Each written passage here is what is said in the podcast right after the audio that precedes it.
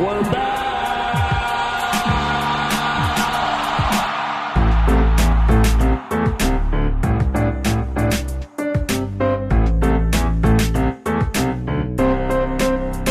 Just give me another beer.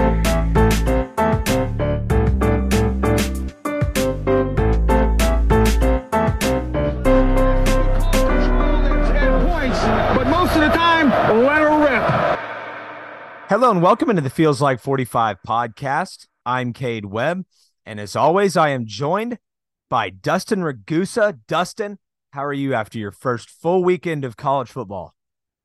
I feel great. It's awesome to be back. I know, you know some of the games were exciting, some were kind of blowouts, but overall, great weekend of college football. Oklahoma State played; they got the victory. We'll, have, we'll obviously get well into detail on that and preview next week.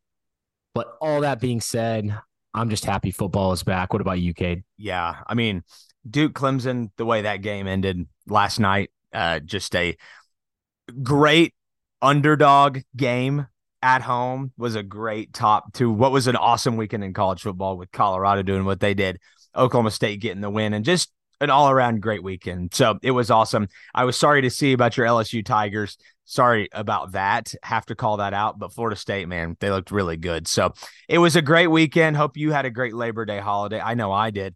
I'll apologize in advance. My voice up until 12 hours ago was legitimately gone. So uh, if you hear me, you know, crack at any point, just just throw me a bone if you don't mind. It was a uh, it was a long weekend on the tail end of a brutal sinus infection. So uh, we're we're good here now though. So Dustin, I appreciate your uh, understanding in that regard. Yeah, no worries at all. I, I think, you know, with the little kids and everything, we're just going to be sick for a Yeah. little while at the start of football season every Yeah. year with kids back in school and everything. So apologies from my end as well. I think my voice is completely back, still a little nasally, always a little annoying, but we're here and we're ready. Yes, yes, a hundred percent. Well, we appreciate you all bearing with us as we do this. Um, before we get into the podcast, though, we wanted to take a quick break and just tell you and remind you that this podcast is brought to you by our friends at Charlie Hustle Clothing Company. Charlie Hustle is a vintage inspired clothing company based out of Kansas City that specializes in collegiate and hometown apparel. Charlie Hustle wants you to be the best dressed fan this season, so be sure to check out their wide selection of officially licensed collegiate apparel today and show off your school spirit all season long. With over 30 schools to choose from, including Oklahoma State, they've got you covered with all of your collegiate apparel needs. Shop today at www.charliehustle.com. And when you do, use our promo code 101215, which is good for 15% off all non sale items. And Dustin, I don't know if you checked this out, posted it on the Instagram story, but they had a 30% off sale on every Oklahoma State item. So you didn't even need our promo code. So if you're not already, you need to be checking out Charlie Hustle. They have some great stuff. And I mean that like totally impartially. I've I've I mentioned last week I'm a fan anyway, but they do a great job. Yeah. And you've got time to order something now, get it in before the next home game. That's right. So Great 'cause we'll be call. at Arizona State this weekend, and you'll so order this week, order late this week, and you should have it in time for the South Alabama game. And they, like you said, they have a lot of good stuff on there. I, I need to grab myself a T-shirt. I have that cursive Cowboys jacket, but I can't wear that until it gets a little bit cooler. Yeah, I uh they have a bunch of really good stuff. There's one in particular that uh is jumping out at me. It's a it's a retro with a kind of throwback helmet on it. I'm a sucker for a throwback Oklahoma State helmet shirt though. Like there's no no secret in that regard. So, no, Charlie Hustle does a great job and uh really thankful that they're partnering with us this football season. So, Dustin, I mean, a lot to get into before we get into Central Arkansas and what happened there and and you know getting into Arizona State, I think we've got a couple of quick notes to go over uh, from this week. Yeah. So just kind of on the game, 27 13, Oklahoma State. A couple of notes that OSU media put out that I thought were interesting. Oklahoma State's won 28 consecutive home openers. This is the longest streak in school history. Only Florida has a longer active streak among all FBS teams. OSU's win made it nine consecutive wins in season openers, the sixth longest active streak in the nation. I just thought all, both of those stats kind of jumped out at me that they're top six in the current streak, and then second in the home opener streak with 28 consecutive home opener victories. I know you're normally playing a team like a Central Arkansas, but still pretty impressive nonetheless. I mean, I I would not have considered that as possible, but um it's been a long time. I mean, obviously, I I I didn't recognize it, but I knew it had been a long time. So yeah, that jumps out. 11 Cowboys appeared in their first game for Oklahoma State. 11. That's quite a bit in a game that was not a blowout. Yeah, that you would like that to be higher, I would think. In, in a perfect world, you would have liked that to be a little higher, I would think. Yeah, you would have liked it to be like 50 right and the score be 63 to 3 yeah but in a game that ended a two score game 11 cowboys that's still a lot that would be the same as almost the same as like say you play Iowa State first game and it ends, you know, 27-13, that kind of would jump out at you 11. Yeah, that's a great way to put that. First time Cowboys in a game like in a in a basically a close game even though it wasn't really that close the entire time. Yeah, that's a really good way to put it and not that, you know, 50 is the number you're shooting for, but in a tight game like that, yeah, that's um it does crystallize too for me like there were guys I knew the roster, I knew the numbers but people around me, who's that? Who's that? Who's that? I mean, it's just the transfer portal era in college football. And there's some youth out there. I mean, DJ McKinney, I'll I'll circle him as somebody who, you know, unless you listen to this podcast, you may not have known about DJ McKinney. And I, I don't mean that to throw anybody else under the bus, but that's not a guy that you would know if you were just a casual fan walking in the stadium for the first time. And there were a bunch like that. So yeah. And then the last one I had, Cade, Oklahoma State blocked the field goal and the extra point. They have 32 blocks on kicks since 2013. That's the second most in the nation out of anybody. It does seem like they do it a lot. And I, I called the first one for the record I, to to my brother. I said they're going to block this, and they did because it seems like they have a knack for that. Well, Walterscheid said, you know, when they lined up, for the extra point, he was like, they didn't change the blocking scheme from the field goal. And so we just had an open running lane again. Yeah, the announcer made a comment that whoever was on the edge, I can't remember his name for Central Arkansas, chose to not block anybody. And it, it would appear that Kody Walterscheid and Korie Black noticed the exact same thing. Yeah, exactly. But th- that was all the kind of just general notes we had. Wanted to get to injury report as well.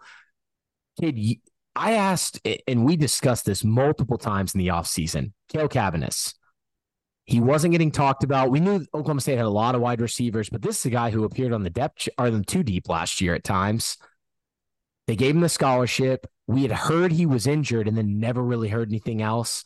Robert Allen confirmed on the radio that Cale Cavanis is out for an extended period of time, could be back later this season that hurts your receiver depth a little bit when you've already lost a guy like Arland Bruce. And Cavanis is a guy that can play inside and outside. Not a huge blow immediately, but another right. blow kind of to that wide receiver depth. Just wanted to bring that up because it was something we got confirmed after talking about it on previous podcasts. Immediately is exactly what I was thinking. That's the key word. Like you're good now, but if this is another injury laden season, you know there there are problems around you if if that happens. So yeah, I saw unfortunately saw him in a sling walking up the sideline. So we'll see what happens with him, but I don't expect him back anytime soon. Yeah, another one that was kind of not an in-game injury.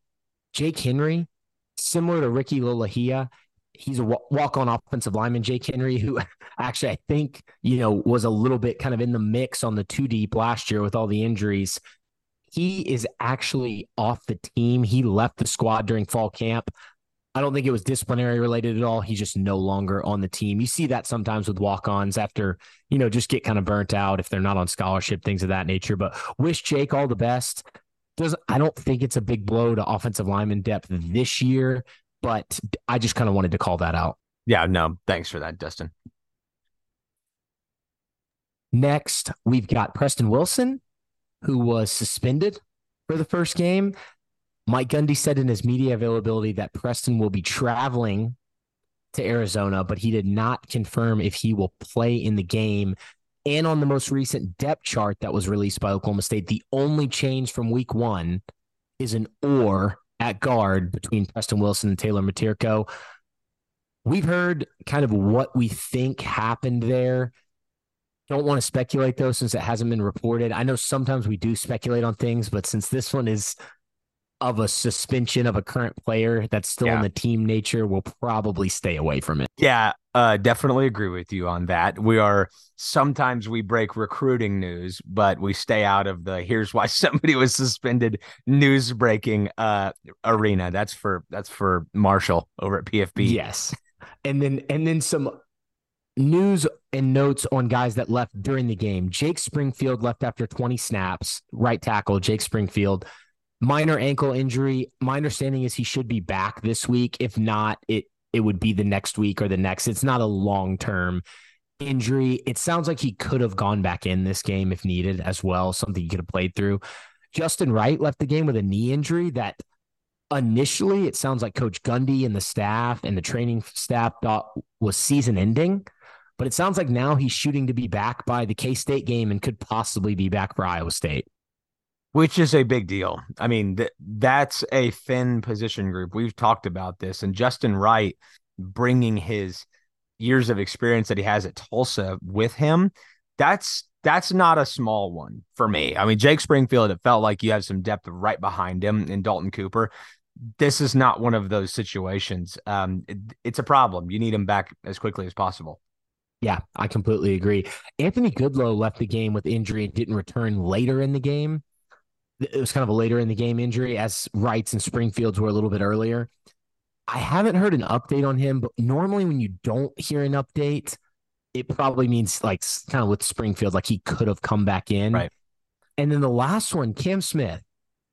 You talked about DJ McKinney earlier. Cam Smith started at the right cornerback spot, played eight snaps. The play he left the game on, it didn't look like he was injured. It he didn't make a bad play or anything. And the rest of the game, he was on the sideline holding his helmet, looking not ready to go back in. I haven't heard if he got injured. It wasn't on any injury report post game Hmm. or anything I've heard from Robert Allen. But that seems to me like he tweaked something and they were worried about putting him back in because you know Smith rotated in. Right. I just think if if Cam wasn't hurt, you would have rotated him back in at some point since he started. Yeah, I, I would definitely think so, especially considering they did that at every other position group, and it's not like you're loaded beyond your wildest imagination at corner. So I agree with you. Yeah. And Cade, that's it I have on the injury report. Pretty healthy, all things considered, with the amount of guys that you had to play. Be, I mean, and just, you know, with it being kind of a not a blowout, I, I think they remained pretty healthy and I think should be good to go going into Arizona State. Mike Gundy, Kasey Dunn, Coach Nardo, several players met with the media. We'll hit some highlights from some of those. Not going to cover everything that was said. Cade, from Gundy's media session, though, he gave a bunch of credit to the UCA coaching Yep. staff, talking about UCA might have outcoached them. I think it was a little weird kind of for him to say that to me because he admitted going into the game that they were Right. going to be vanilla. So it was almost like obviously UCA was probably going to scheme up a lot more stuff than Oklahoma State was. So X's and O's wise, I think that they kind of started at a disadvantage. But he may also be talking about, you know, some adjustments that were made and things of that nature. But I liked I liked what UCA was doing. They found what was working and they literally just went to it over and over again. And Oklahoma State had some issues stopping a few of those things, which we'll get to later. But I thought it was kind of an interesting comment from Gundy. I, I I thought it was interesting for the same reasons you listed, and you know, I I know we'll get to this later in the breakdown, but when Mike Gundy was talking about, he answered a question I can't remember who it was from about that throw out into the right flat that was killing Oklahoma State. They just kept going back to it, back to it, back to it, and asked him, you know, can you can you do you have anything to stop that? And he was very coy about it. He's like, yes, we have things that can stop that. Yes, and it made me wonder if they just didn't want to show that or if they couldn't stop it but they now know how to that's the only way i would think that you got out coached is if you didn't know how to stop that in the game but now you do and i I don't know. I thought it was an interesting comment for the exact same reason you do, but I don't know why he said it because I don't necessarily yeah. agree with it, but I get it. Yeah. And, and, you know, kind of on top of that, and piggybacking off what you said about adjustments, Mike Gundy said that they're concerned. They've got to be better. They need to practice and they got to identify who we are and try to move in that direction. Talking about the run game too, he said it didn't look like we had any holes anywhere to run. He kind of followed that up right after. Went to a couple couple different things late in the game, which we'll get, which Cade and I will get to later. And they found some, you know, found some holes, found some space, and then he mentioned again how vanilla they were in this game on both sides of the ball. So those were kind of the interesting takeaways I had. His radio show kind of hit on the same thing, just a little bit more detail. Nothing super notable, Cade, unless I'm missing anything other than the things we just went over. But it's it's gonna be I think Gundy's kind of gonna kind of be doing some of the coach speak, kind of bouncing around until they figure out what they're gonna do at quarterback. And I think I agree with the comment about we need to find an identity and stick with it. That was something that was bothering me was, you know, all offseason you talk about moving to a gap scheme, you talk about, you know, some play action going under center and you see hardly any of it. I totally understand keeping your cards close to the vest. The other part of me is like, okay, well, if you're making these drastic changes, would it not be best to get some game reps where somebody's trying to knock your head off while you're running that. I it's just a philosophy thing. And I don't know if there's a right answer to it, but it is a philosophy thing. And Mike Gundy's philosophy is they're going to hold it close to the vest because there's no arguing that they did not, you know, that they did run their entire playbook. They did not. They they absolutely held things close to the vest. And so, yeah, I, I, it sticks out at me for those reasons. Yeah, and Cade, I think you know we can probably get into the other media stuff while we're going through the review, just to kind of not, you know, we haven't even talked about any stats or anything like that yet. So if we want to kind of get into that with some of these media quotes, we can sure. obviously sprinkle them in, some of the stuff Dunn, said, and things of that nature. But like we said, 27 13 Oklahoma State victory on Saturday against Central Arkansas. Kid, what were kind of your initial thoughts eh, uh, if you want to start on the offensive side of the ball? What I know you talked a little bit about the scheme and the the gap scheme that we didn't yeah. really see a lot of. What were your kind of general thoughts on this game? You know, 453 total yards of offense. They threw it 48 times, rushed the ball 31 times, two of those being kneel downs, one being a sack.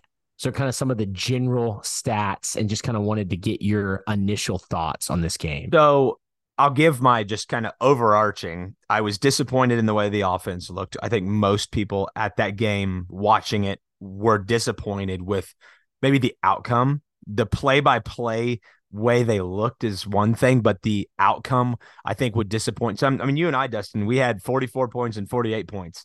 Uh, both both of us did. So sure, like yes, it's disappointing to have scored less than that. Um, I think though that Oklahoma State's issues are almost, you know, more than half of them are just related to the way they approach this game as a glorified scrimmage. This is a chance for Oklahoma State to break the rust off, not show too much, not get guys injured. And so for me on the offensive side of the ball, we'll just stick there.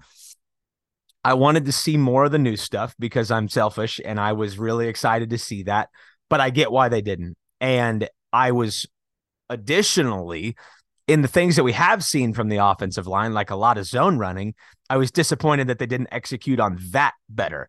There were some tight end issues in the blocking scheme that I really think may have like you lump in that tight end and the lack of ability to block there with the offensive line as a whole when there are a lot of plays where it was it was one guy. You're one block away from this entire thing being blocked up, and they struggled with that. And the last thing I'll say, Dustin, I think the quarterbacks, I, I don't envy Mike Gundy in this regard. I texted you this, and I still believe this. I believe him that this is a difficult thing. And I understand why he went in and said, We're splitting this game up into thirds. Because as I watched that game, I could totally see how that was the judgment. At these are three guys that are close together. But if you asked me today, I think Garrett Rangel gives you more. I know we'll break down all the quarterbacks here in a little bit, but it's very early, and I don't envy Mike Gundy because this right now is still an impossible selection. Yeah, I, I think it's I think those are great takeaways. And and you talked about the scheme. So we can dive into that and then we'll go position group by position group. You know, 23 guys played. I I actually thought it might have been a little more because of what Gundy kept saying, you know, that they were going to play more guys than they've ever played before. So I actually thought maybe a little bit more than 23 guys were going to play. You had four of the offensive linemen in Jason Brooks, Cole Birmingham, Joe Michalski, and Taylor Miterko play every single snap. Right. Now, I think you were probably going to see Cooper and Birmingham rotate at left tackle before Springfield got hurt. He only played 20 snaps, but but still, you know, you didn't see anybody else. You saw those guys. You didn't have Preston Wilson, so maybe it's a rotation of seven, kind of what we talked about, seven or eight. But that's all things being considered. When I saw that at the end of the game, it kind of shocked me. And then, you know, I, I thought about the Springfield and Wilson news. And what you mentioned about none of the, I didn't, aside from the kneel downs, I didn't have a single play tracked, charted as under center. Every single play was shotgun or pistol formation, aside from those kneel downs at the end of the game very little gap scheme, 21 runs from the running backs, 21 carries for the three running backs. Only five of those were not a zone variation or ISO duo, something of that nature. It was almost like, you know, we were talking to Adam Lunn about this off off pod. Either there's two there's two things because we got a lot of questions in a lot of messages, a lot of Twitter questions about this during the game and when we sent out our questions tweet. So is Oklahoma State just the exact same offense from right. last year? Why didn't we see anything? Why didn't we see any under center? There, there's two things, and Adam pointed this out. Either, either they completely bailed on everything I, I physically saw with my own eyes at practice. we heard from Extreme Camp, and that they've been practicing all off season, or they went so vanilla to not show anything at all so that they can you know show some stuff against Arizona State and show even more or some different stuff based on scheme wise against South Alabama because those teams have no film on coach Nardo with this with these players. Kenny Dillingham talked about that for Arizona State in his media presser this week. They literally have no film because of how vanilla they were. And I think that's what they were trying to do, Cade. I mean, correct me. Nope if you think I'm wrong on that. I have no reason to. I think you're dead on. Yeah, they they went tempo and turbo almost the whole game. 79 plays. That was 17 most in the entire weekend in the country. 79 plays on offense. Yeah. It's a lot of plays. We were thinking like 65 to 70, especially when they average, you know, around 70 last year, 72 ish, and you're thinking knock six or seven plays off based on some of the metrics you've seen recently. And then they increase that to 79, 84% of the plays with no pre snap motion.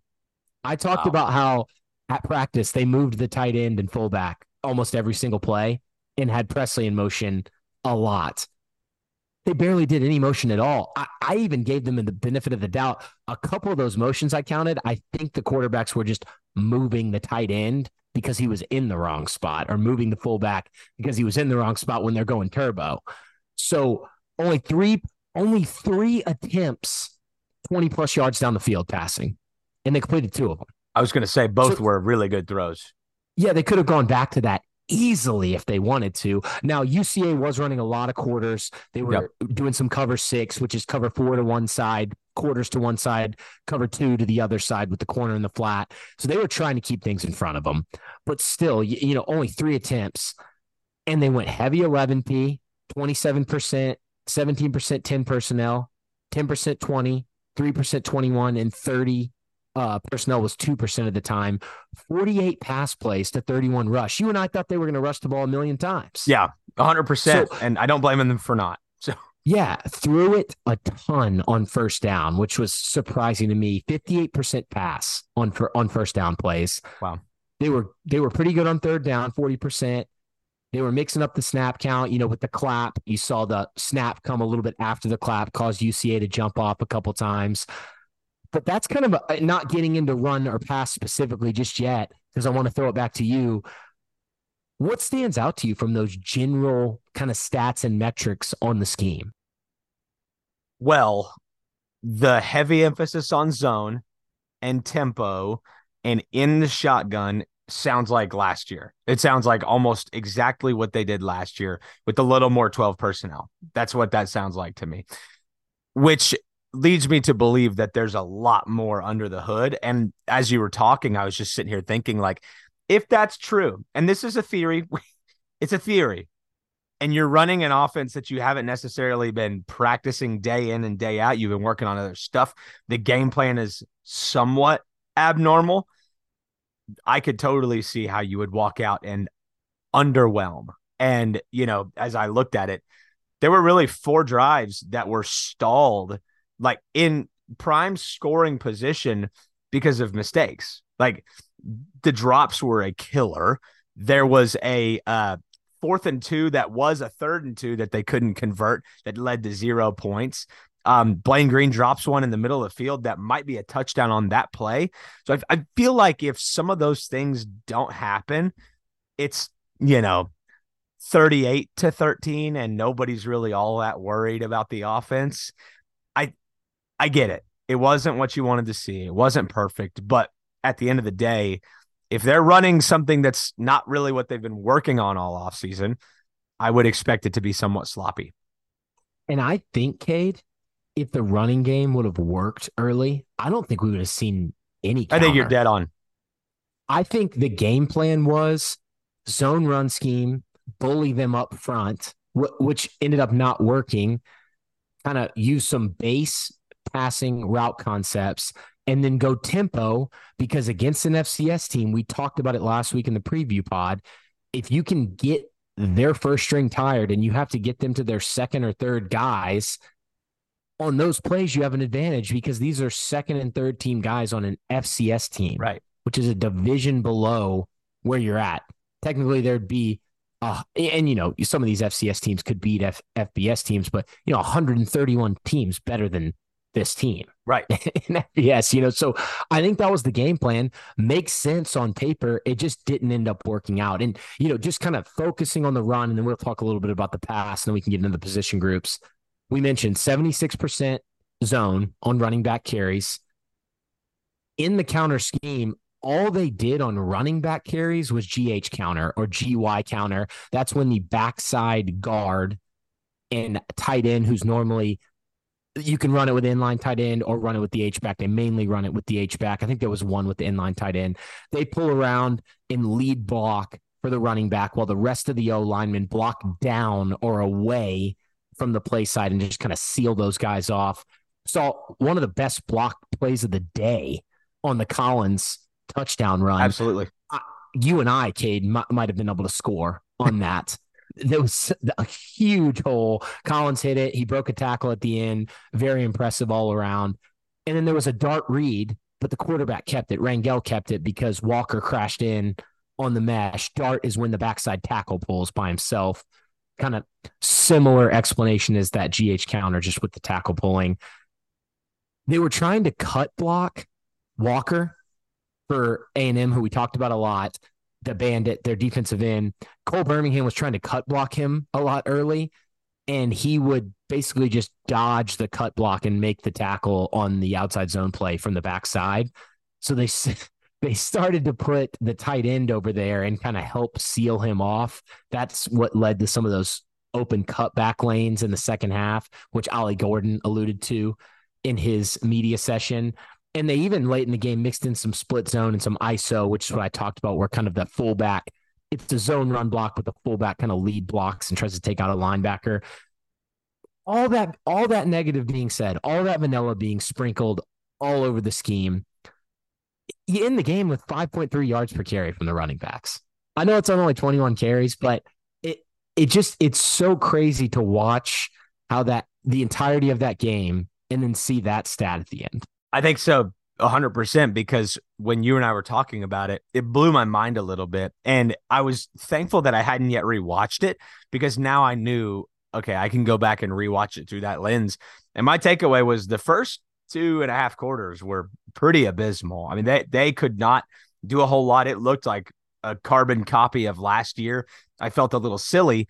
And then they come out, make some adjustments, and start opening up some holes against some of those you know, reserve players on Central Arkansas, and it looks a lot better. I think Mike Gundy would take 5.3 yards per carry against just about anybody in the Big 12.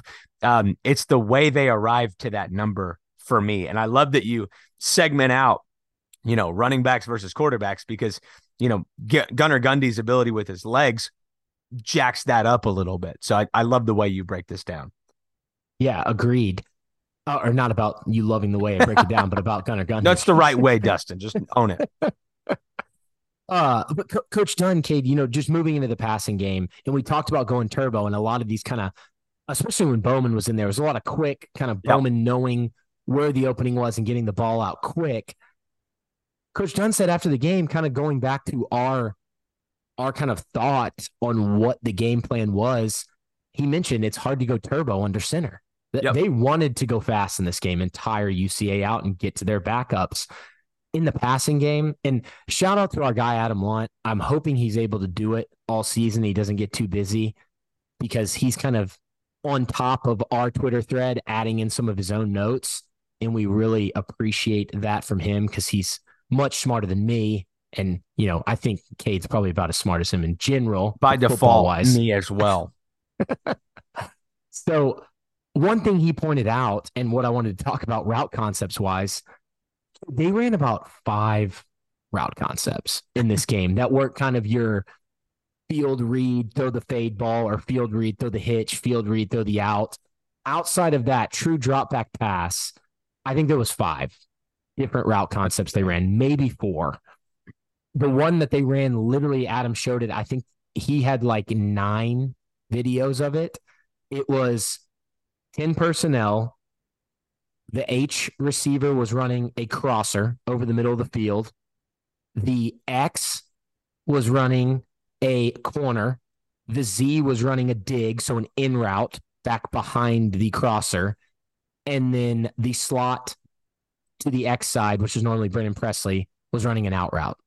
They ran that concept, I think, seven, eight, nine times. Yeah, that's again, Adams, he's put a couple things out on this on Twitter. There were multiple situations where even the same concept, same play was called on the same drive, like within, you know, three or four plays of each other. Not so, even flipping the formation. No, just the exact same look. So it's like when you factor all this in together, it's like, yeah, I okay, this was pretty vanilla. Outside of that, there were double slants, which we saw multiple times, which is a three yard kind of in route. It's almost like a mini post, if you know what that is. So the double slants, they had the hitch and the out concept, which we've seen a lot, or or it's a you know an out and a fade, which Oklahoma State ran a bunch last year. They had a GT counter rollout.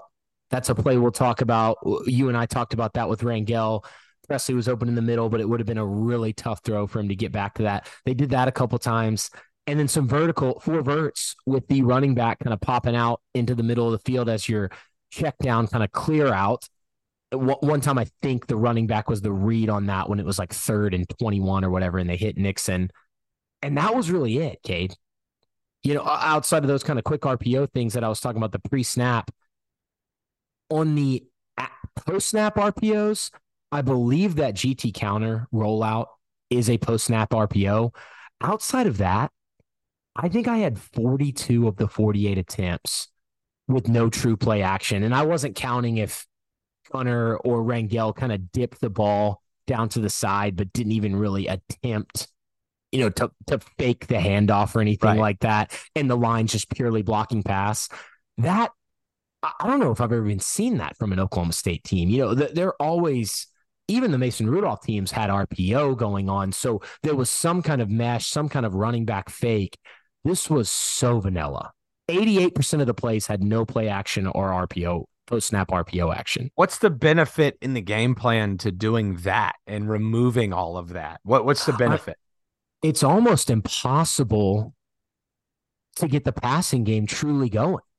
And, Mm. and and in turn to get the run game going because if you if you're running the football even decently well, which even late late in the game, you know, in the third into the third quarter, they start running the ball well. You could have thrown some play action in there and probably hit a huge deep ball.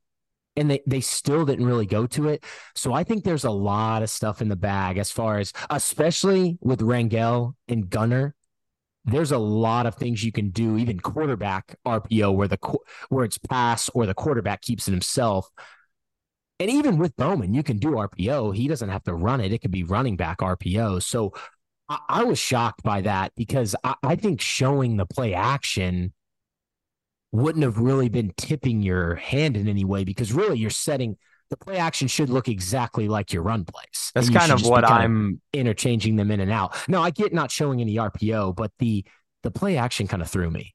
Yeah, that's where my line of questioning is a little bit is, you know, how vanilla is so vanilla to where it's like, okay, it seems a little bit like paranoid. And, you know, again, this is all philosophy. This is just the way a coach approaches a game, and you just have to live with it as a fan. But, you know, to me, I I would have welcomed seeing some of that as opposed to some stuff that you may only see sprinkled into a game plan in the future. And so, you know, it's, it's just, I could see the argument where it's hard to build some continuity when you're flip flopping your identity based on your, not even really your opponent, but more your, your situation. This is a situational, you know, change. So it's, it's just interesting. And, uh, you know, as the dust is settled for me, it's like, I just am ready to see Arizona State because I don't think you're going to win that game with an approach the way that they took it against Central Arkansas.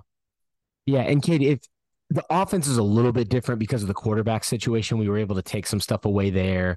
We were able to see some running backs that we haven't seen, some receivers that we haven't seen. But the defense with not as many truly new new guys, like some guys that haven't played a ton, but guys we've seen on the field before for Oklahoma State. When we get to the defense, if you and I weren't doing a podcast, I would have crumbled up my notes and thrown them away. I love it. There was like nothing you could take. We'll get into that more. But all right, Cade, let's move on to position groups unless you have anything else on scheme or general thoughts. No, no, I don't think so. Okay. Offensive line. I talked about Cole, Joe Michalski, Jason Brooks, Taylor Miterko playing every snap. Springfield played 20 and then got hurt. We saw Dalton Cooper, the Texas State transfer, who, you know, kid, before the season, the line that got thrown out there was almost what I was kind of not calling for, but I was predicting as the one line until we kind of got a little bit further and heard that Springfield was for sure going to start. It would have been Cole at left tackle, tackle, Jason Brooks at left guard, Michalski at center, Preston Wilson instead of Miterko at right guard, and then Dalton Cooper at right tackle. So it was great to kind of see that. It sucks that it had to be because Springfield got hurt. I thought just to hit on him really quick, since he only played 20 snaps, still the physicality, you know, is not always there with him. He's very technically sound, still gets blown backwards off the ball. I saw him have one kind of miss MA in pass pro. I thought he looked okay as a run blocker, but just not very physically imposing. And when Cooper came in there, we'll talk about his pass pro when we get to him, but I thought he looked much better as a run blocker. So I that was just kind of it, it's just kind of tough to see that Springfield's obviously a good offensive lineman. I just think the physicality is lacking, especially when you see him get, getting blown back even against an FCS team. And in a a gap scheme, you can't really not have a physical offensive lineman at that spot if you're going to try to pull anything left. You know what I mean? Like you've got to have somebody that's not afraid to go downhill and and and hit somebody. And so to see Dalton Cooper as the more physical run blocker, I think probably fits with your long term ambitions for this season. Yeah. We talked about two, Cade. Two of the things we said, you know, you can't take a ton from an FCS game, but two of the things we talked about were how talented UCA's defensive ends are and what we Yep. wanted to see against the offensive tackles for Oklahoma State, and how UCA likes to stunt and twist on their pass rush. The early stunning and twisting, the interior of the offensive line for Oklahoma State was really struggling. Cole Birmingham talked about it in his media session that him and Jason Brooks, it's their first time playing in a game on the same side of the line together. you could, I, I noted several miscommunications there. A couple times where they completely left the guy unblocked and the running back wasn't to that side to really help. You saw Miterko and Michalski struggle passing guys off between each other. They cleaned it up as the game went on. Miterko still kind of struggled. But overall, I thought Walker, Jessup, Goldie, Javian Jones, these in defensive linemen, defensive ends for UCA looked really good. And Coach Gundy talked about how Walker is a talented player, but still, I thought they should have looked better, especially in pass pro. I think the things that I can't excuse are the miscommunications. Like you can accept, I guess, getting beat once or twice or three times or however many times it happened. But for me, it's the it's the miscommunications. The play you kind of referenced, you're referencing a series of plays, but one of the things I wrote down was Cole Birmingham and Jason Brooks have got to stop letting guys run past their their side. Like you've got basically Cole Birmingham on a three down going at the nose tackle. It's like, hey guys, you you that stuff is what I can't get over. I can get over getting beat every now and then by somebody, but that's the stuff that I think keeps me up and will keep, you know, Coach Dickey up. Yeah. And Cade, I wanted to focus on the run game too as we're going through the, these guys. I, w- I want to talk about pass pro as well, but the first five rushes of the game by running back, so there's 21 on the game, were blocked. Mm, at least one person had a bad miss, bad missed assignment. After that, there was a couple sprinkled in, but the following 16 rushes I thought were actually blocked okay. And then at the end of the game, like I mentioned, the GT counter, stuff like that, were blocked pretty well. But I think everyone watching that game, everyone hyped up for this first Oklahoma State game, just probably has those first five rushes seared 100%. into their brain. I mean, first run of the game was blocked okay, but Taylor Miterko doesn't hold his block at all. That guy gets off and makes the tackle. There's literally nowhere to nope. run because the backside wasn't open for the cutback. The only hole was through Miterko's lane, and the, the defensive end turns him, makes the tackle. The next one, Jason, the next play, Jason Brooks let David Walker kind of blow right by him. He got a hand on him barely, and he flew right by him to the inside. Then McCoy goes unblocked right at Nixon. Luckily, Jaden Nixon is very fast, so he ran by him. Not really put a move on, he just outran him. Yep. But that was one of the miscommunications you were talking about. Brooks and Birmingham both blocked the same guy and right. let McCoy go free. Then a bad cut block on the backside on the outside zone, which we talked about the cut blocks already from Cole Birmingham. His guy makes the tackle. And then on the fifth rush, Josiah Johnson completely whiffs on his block, gets like a finger on the guy, and that guy makes the tackle. So all five of those plays, except maybe the first one, the missed assignment led directly to the tackle.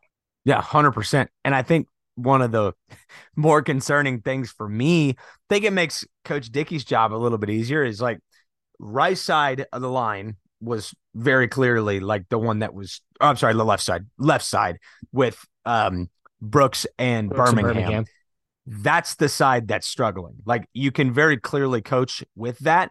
But what was interesting to me is even when you would bring like a guy like Josiah Johnson in to help shore things up, he would miss his assignment. So the left side to me really struggled, especially early yeah. on in this game. Yeah. And just kind of going one by one, Cole Birmingham, we mentioned, I thought he struggled against Walker's speed. I thought overall, and Cade, t- tell me if you think differently, as a run blocker, I think he looked okay. I thought the backside cut blocks weren't working, but that doesn't look like it's his strength. So that might be more of a Kasey Dunn, Mike Gundy. I would agree with that. Corrected totally. That later, after the first like three times he cut blocked, he didn't do it again on outside zone on that stretch play. The miscommunication between he and Brooks, he mentioned that in his media session. He knows that's something he needs to work on. I think that, you know, he did have one, I think, good cut block that I wrote down. I did have that as a note. I think overall he was okay because I think he did look pretty good in the run game. So I'd probably, you know, oh, we don't have to grade every lineman, but just to talk about Cole Birmingham in his first game back, which again, it's his first game back coming off a major knee injury. He probably shouldn't have played every single snap in this game. I, I hate that he did. I'd probably give him an average grade, like a C, but in pass pro, I think it's a D in in run blocking, I think it's a B to even it out. It's not like he was a C both ways because there were times where he could not even get a hand on Walker. Right. Well, and and it pops on tape. It's like when you're in this stadium, I texted you this. It's like it's at times difficult to see in real time what's happening, but it's not difficult to see the left line, left side of the line is struggling. And so when you're able to go back and look at it, it's like, yeah, no, there's a lot of miscommunication going on right there. It makes it pretty simple. I, I hope that it's a simple task for Charlie Dickey. The beautiful part about it is you've got two really experienced offensive linemen on that side that you're dealing with. You don't have a redshirt freshman that you're trying to teach these things to. This should be fixable in my mind. Yeah, and th- kind of moving on to staying on the left side, Brooks. I thought he was okay overall. Maybe a little bit better grade than Birmingham. Had a couple issues in pass pro. Had the miscommunications, which I know I've said like three times now with Birmingham. But the thing that kind of makes me bump his grade up a little bit, especially on that GT counter touchdown to Collins, he got up to the second level yeah. a couple times and sealed linebackers off later in the game. And Cole Birmingham in his media session mentioned they got way more aggressive and just w- they, they were firing off the ball in the second half, and you could tell it mm-hmm. wasn't like they made any true adjustments besides the H back one that I talked about and moving him around on the outside zone. Other than that, I think it was just pure aggressiveness and effort from these guys in the second half, wearing down on these UCA guys that they are definitely more talented in and should have been doing from the beginning. You know, Joe Michalski mentioned it was a slow start in his media session. And it truly was because in the second half, if Jason Brooks would have had a second half run blocking like he did in the first half, or uh, if his first half would have been like his second half, I would have probably given him a close to a B, B plus, A minus grade overall. Yeah, well, no question. And I, to me, Jason Brooks is extremely athletic and his ability to maneuver up to that second level sets him apart. So having him on that left side is a big deal. I, I really liked it. One thing, and I don't want to get to the center yet, but you mentioned Joe Michalski is no, seeing what a Preston a Preston Wilson would do to shore things up for a Jason Brooks, which helps a Cole Birmingham. Like it's it's one thing, but one thing matters on the offensive line, and so I'm very curious to see what happens there. Yeah, Joe Michalski on him. He mentioned the two bad snaps. He had two high snaps, but I actually think you know he had the low one to Bowman on the fourth down that would have gone. Ollie had a huge hole to run through if he gets that snap clean. He ends up having to run, not get the first down. Sorry, it was third down, not get the first down. So I I know he said he had two bad high snaps. I think there was actually like four. There were total in four. the game because there was a couple low. That was something you and I called out. We were thinking more on the under center exchange, but he, we saw him do that at times last year. To his credit, though, he had to deal with three different quarterbacks that all have three different voices, three different ways to clap, three different cadences. And I think most of the bad snaps came with Bowman. And, yeah. and, you know, maybe he doesn't have as much familiarity with Bowman. He doesn't. So that one was of, something that stood out to me. One of them cost Oklahoma State a walk in touchdown run, too. I mean, there was the play in the red zone where he all he has to do is catch it, hand it to Ollie Gordon, and it's blocked perfectly. Yeah, that's the one I'm talking about. So, yeah. Well, exactly. So the left side blocks it perfectly, and you've got an issue with the center in that one. So it's like as I mentioned just a while ago, it felt like a, a series of little errors that really prevented this offense from shining. And I think those are correctable. I think. Yeah. One thing, Cade, too, we haven't really talked about UCA scheme. So something I mentioned, and while we didn't have a very long defensive preview on them, they were a 4-2-5, a true 4-2-5 team last year. They brought back their defensive coordinator from t- 2017 who ran a legit 3 4 with four linebackers on the field. And then they come out in this game and run a 3 3 5, not similar to Bryan Nardo's, but a more of a 3 3 5 Jon Heacock Iowa State defense with a zero tech nose at times. And Joe Michalski's going up against a nose guard right in his face when I don't know Gundy said after the game, and so did Kasey Dunn, they weren't 100% sure what UCA was going to do on defense because they had literally nothing on tape from them since 2017 with this defensive coordinator. And I think they were very surprised that they came out in this 335 and ran a lot of quarters and a lot of cover six. And Joe Michalski, it, he looked uncomfortable at the beginning of the game with that zero tech nose. He got blown backwards a few times, cleaned it up later on the game, but he was getting pushed off the snap, struggled some in pass pro, talked about the stunts and twists. But towards the end of the game, I thought he was one of the better run blockers. Yeah, I, I think so too. And again, I think towards the end of the game, everybody was blocking better. It seemed like much more of a unit. I don't know if Michalski leads the charge in that regard, which is it's not what you're saying, but I, I think that the line is a unit they really shined. And I it kind of leads back to some of the things I've been saying after the game. Like Gunnar Gundy benefited from an offensive line that's doing a little more exotic stuff, but is beating up on a a worn down UCA defensive front. I mean, they they were worn down. They finally mix in some of these gap scheme type of runs. Not very many, but enough to really confuse UCA. It appeared. So it's it was a good showing late in that game from the offensive line, and I think gives me confidence going into Arizona State. Yeah, I agree. Uh, Taylor, go, moving to the right side, Taylor Miterko, he was probably the only guy, and I don't know if this is going to be really a positive thing, but he looked exactly like what I expected from Taylor Miterko. Maybe to play a little bit better against an FCS team, but conf- we saw the confusion on the stunts and twists at times last year, whether Wilson or Michalski was in at center or in the past, just in general throughout his Oklahoma State career. I thought he was average in the run game.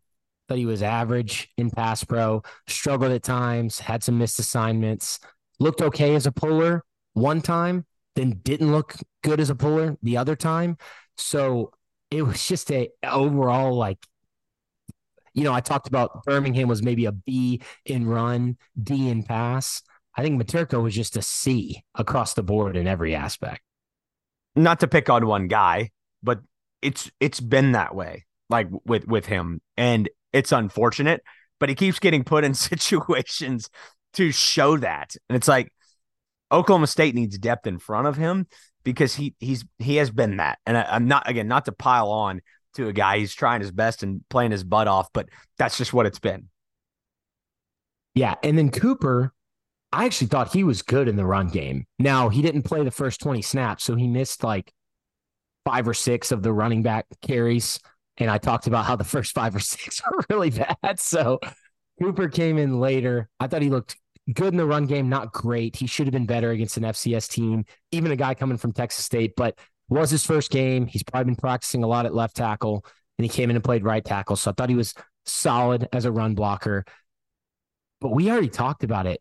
Against the speed of UCA's edges and pass pro, he was not impressive. Not no. as many whiffs and just kind of not letting guys kind of olay by him like Birmingham, but there were still several. And it was interesting to me because there's not a lot of that on his film. Like at Texas no. State, he didn't do that very often. So I I hope that it's you know the adjustment to a new scheme, seeing things in real speed. Uh, with again somebody trying to knock your head off. I hope that it's that and less so a poor fit. But it is interesting because I I don't remember seeing that much on his film at all. Yeah, I agree. All right, Cade, I think I think we covered the offensive line. Normally, the first game of the season, we go really in depth on offensive line. So I'm good to move to running backs if you are. I kind of wanted to end the offense with quarterbacks since I know I think that's great. yeah. On that. Okay, running backs. Cade, it was truly running back by committee, not the way you and I thought. I think we thought each guy was going to get more like 10 carries. You had seven carries for Ollie Gordon for 44 yards and a touchdown, eight carries for Elijah Collins for 41 yards and a touchdown, and six carries for Jaden Nixon for 27 yards almost an even split across the board from these guys. What was your initial thoughts? Maybe we could go in any order you want, or you can kind of give me who you thought looked the best. I, I kind of feel about the running backs the way I felt about the quarterbacks. Like nobody really popped, but nobody did anything poorly enough to be like, I'm concerned about that. I would say that Ollie Gordon is probably your best all around running back. I think it kind of jives against what I had told you. I left that feeling like Elijah Collins and I still think he may be your more balanced running back in terms of skill set. I think he's a little niftier in between the tackles, but it's not by a lot compared to Ollie Gordon. But Ollie Gordon, I mean, his ability out of the backfield once he has the ball is elite. So the more that you have him back there, the better you're going to be, even if you struggle at times to break him into the second level. Because, Dustin, I don't know if you caught this. i am just starting with Ollie. I felt like his feet were slow. Like his feet are a little bit slower in what I think is going to be a better fit for him in a gap scheme. But in a zone scheme, it's a little bit of the Dom Richardson thing where it's like you just got to hit the hole and go. To his benefit, there's not a hole to run through. But for Ollie, he he doesn't do a lot to create space for himself, but once he has it, he's elite. Yeah, I think it's more for him. I don't know if it's so much bad vision because I think his vision actually might be pretty good when you look at other aspects of his game, like in pass pro and how he's able to kind of find space in the passing game as a check down guy, which, you know, he had the drop, but still I think it's just acceleration because he's a. That's hundred percent what I'm saying. Yeah, and and I and I agree with you on that front. So a couple things for me w- where I think Ollie, I agree with you. I think Ollie kind of was. If you made me pick, I'd probably go Ollie as your RB one. With Collins, I thought looked good. We'll talk about him in a minute, and then we'll we'll get to our takes on Nixon. But a couple things that stood out to me for Ollie. He had the one play called back, the big one. Yep. So not even counting that one, he had two runs over 10 plus yards. We talked about that was a huge issue last season. The 10 plus yard carries. We didn't have any, we never had runs go. It just never happened. uh, you had the big Jaden Nixon one. You had the big Ollie Gordon one. The, the fact that you could probably count I, them on two hands for the season is terrible. It's exactly what I was thinking. The fact that we can tell you what they were is ridiculous. Because Jaylen Warren had so many, and then obviously, you know, speedsters like Chuba Hubbard, guys that can make you miss like Justice Hill. But he had two runs over 10 plus yards on seven attempts.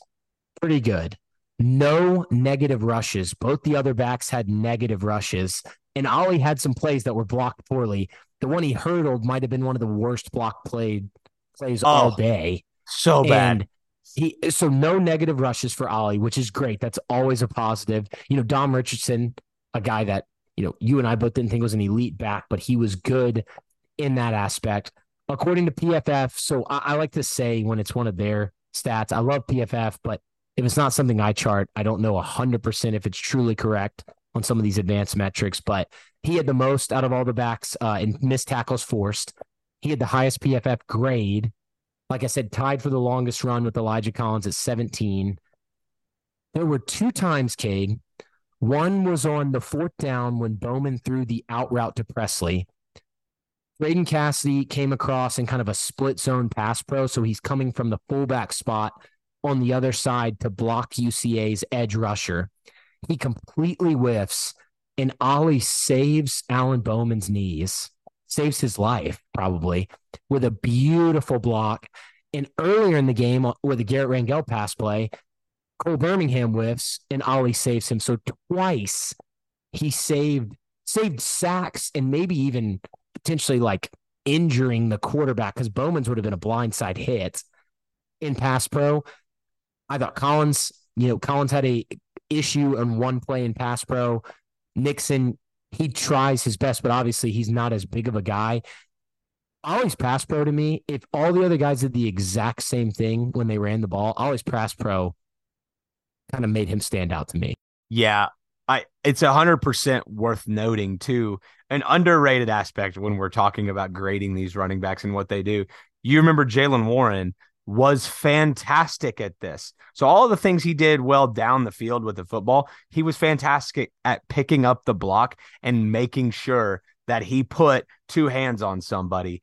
Ollie is to me through one game the best at that and I wouldn't expect that to change. You wouldn't expect a speedy back like Jaden Nixon or a more balanced all around back like Elijah Collins being better at that. That's probably where Ollie's going to excel. I mean, the fact is he's like 6'2, 220. So you would expect that. Yeah. And then my last note on Ollie Cade, the the big run that he had on counter So his his one counter run that that was good.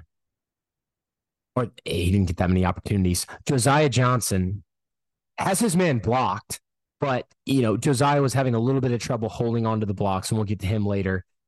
Ollie knew that. This was later in the game. He cuts left to kind of help out Johnson on the block to where Johnson's able to seal the defender because the defender's looking at Ollie and starts going that way, cuts back off Johnson's butt and busted up and busted through that hole, which the hole was already there. Yeah. He could have just hit it, but the defender would probably have gotten a hand on him to slow him down. He set that block up. And I don't think we've seen an OSU running back do something like that since Jaylen Warren. That's a really good point. The other thing I would say about that run is it gives you a glimpse of what Ollie Gordon is because once he gets into that second level, he broke three tackles, and and one of them was a violent broken tackle, like with Oh, arms yeah. flailing and everything. And so that's what if this offensive line can be consistently something like that, and a Josiah Johnson can assist in that way, I think that I think that this season immediately changes and looks different than that if that's what they can do because Ollie Gordon getting to that second level is what it's going to take I think Yeah, I agree. On Collins, Cade, I, I don't really have a ton on him because I liked what he brought. If Ollie can be a true running back one, a true, you know, top tier running back, and we've seen flashes, then Collins is going to be one of the best RB2s in the conference. In my hundred opinion. percent I, I think I don't think he can. I don't think he's a one an RB one guy on a top of the top tier Big Twelve team, but he's a good running back. When he had holes like that GT counter one that he scored on, he hit it hard. He broke a tackle at the end. Yeah, I was joking earlier saying you or I could have scored. He ran really well on that, and then two of his eight carries were really poorly blocked. He had no holes open at all, and still tried to gain a few yards. So I, I thought he was great as an RB two, and I'd like to see him get a lot of carries. I don't think it should be, let's say, you know, Nixon, let's say Nixon had an injury or something like that. I, I wouldn't want it to be a 50 50 split, but I also don't think it should be 80 20. I think Collins deserves carry. yeah I, I I totally agree with you and it actually c- calibrates maybe recalibrates the way I expect this season to go for the running backs I think Jaden Nixon not to get right back to him I'll come back to Elijah Collins but I think Jaden Nixon is very clearly skill set wise the different one. Elijah Collins does a lot similar to Ollie Gordon. I think the size is similar. Like you could talk me into a two back set with those two guys. Like I would love to see some Oh, yeah. sort of, you know, shotgun formation with those two to either side of Garrett Rangel. I think that you could do a lot of good stuff with that, and the defense would have no idea what's coming out of something like that. I think to Jaden Nixon, you pointed out something not to steal your thunder, but you pointed out something to me that had not occurred to me. And it's his lack of lateral quickness and his ability to wiggle. He's got no a wiggle. He's got no wiggle. He's got no wiggle, and he really doesn't. And it's not something that even really jumped out at me, but he's not going to make anybody miss. He's going to run past somebody, but he's not going to make anybody miss. And I think the first two running backs have the ability to make a guy miss. It's something, Cade, when we were hearing in the offseason about him kind of maybe taking over as RB1 that I brought up to you on the podcast. Yep. He's not, it's not Elusive. the fact that he's a smaller back. It's just the fact that when we've had these backs of this size, like a Justice Hill, and I know Justice Hill is really good. It's tough to compare him to someone as good as Justice Hill, but he's the most recent comparison I have. Justice Hill had elite agility, elite lateral movement. I mean, go Google Justice Hill right now, and you'll see a jump cut pass pop up as like the first thing on YouTube. Nixon does not have that. Now, Nixon does give good effort in pass pro, even though he's not super physical. He's shown that he's his hands have gotten a little bit better. He finds open space. I think you could line him up in the slot, which you mentioned in the offseason as something you thought they could do. But if Nixon's your RB1, I think you're going to struggle. And I think he kind of found that out a little bit in this game just from seeing his runs. Not that he played bad. I think he's a good running back. I just think I would rather give the bulk of the carries to Collins and Gordon. Yeah, 100% agree. Not to take you to left field, but Minnesota played on Thursday night featuring Sean Tyler, the running back who was committed to Oklahoma State from Western Michigan, who I think was what they want Jaden Nixon to be. He's got yeah. wiggle. Jaden Nixon doesn't have wiggle. Yeah, and he's got decent vision. You know, all these running backs, I think you couldn't glean a lot from this game in terms of 100%. vision because there weren't a ton of holes. So it's it's really just that lateral agility, and maybe we'll see it pop at some point this year. But you know, the play where I was talking about where he ran by the guy that wasn't blocked, he could have kind of made a lateral move there and got completely out of the guy's way, but he almost he just stopped and then started again and that stop start kind of caused the defender to hesitate. And Nixon's acceleration is way better than a 6'2, 270 pound guys. 100%. 100%. So, all right, Cade, wide receivers, Brennan Presley, still really good. Six catches for 54 yards and a touchdown, 11 targets. Kasey Dunn talked about after they, they need to even target him more. He got the carry which is something we had heard from Extreme Camp and didn't mention on the podcast, but we because we we didn't know if they were truly going to use that in the game. And then we see the carry, and Cade, he's got wiggle. He's I'm got a lot of wiggle. I'm fine handing him the ball off every now and then. I thought he looked great. He had the foot out of bounds. I think he had, you know, I that maybe was a little bit on Bowman as well. I thought he looked good after the catch. He held onto the football, which you know we saw him have some issues with that at times last season. I think he deserves the bulk of the targets. I, I loved Brandon Stribling as well, who we'll get to, but I don't really, Cade, that's kind of it. Brennan Presley's still really good. He deserves the bulk of the targets and he's going to get them. And I think it's going to make life easier for a guy like De'Zhaun Stribling because defenses had to focus on them. Cade, De'Zhaun Stribling and Jaden Bray. I kind of want to almost talk about them together, okay. if that's okay with you. Yep. So we weren't sure who was going to play X, who was going to play Z. Stribling lined up at the Z because the way Oklahoma State has done that in the past is the receiver on the right side is the Z, the left is the X, and then they'll switch them around because the Z is normally one of the number one options on the passing concept. That didn't truly happen this time. They had a lot of stuff drawn up for the X as well.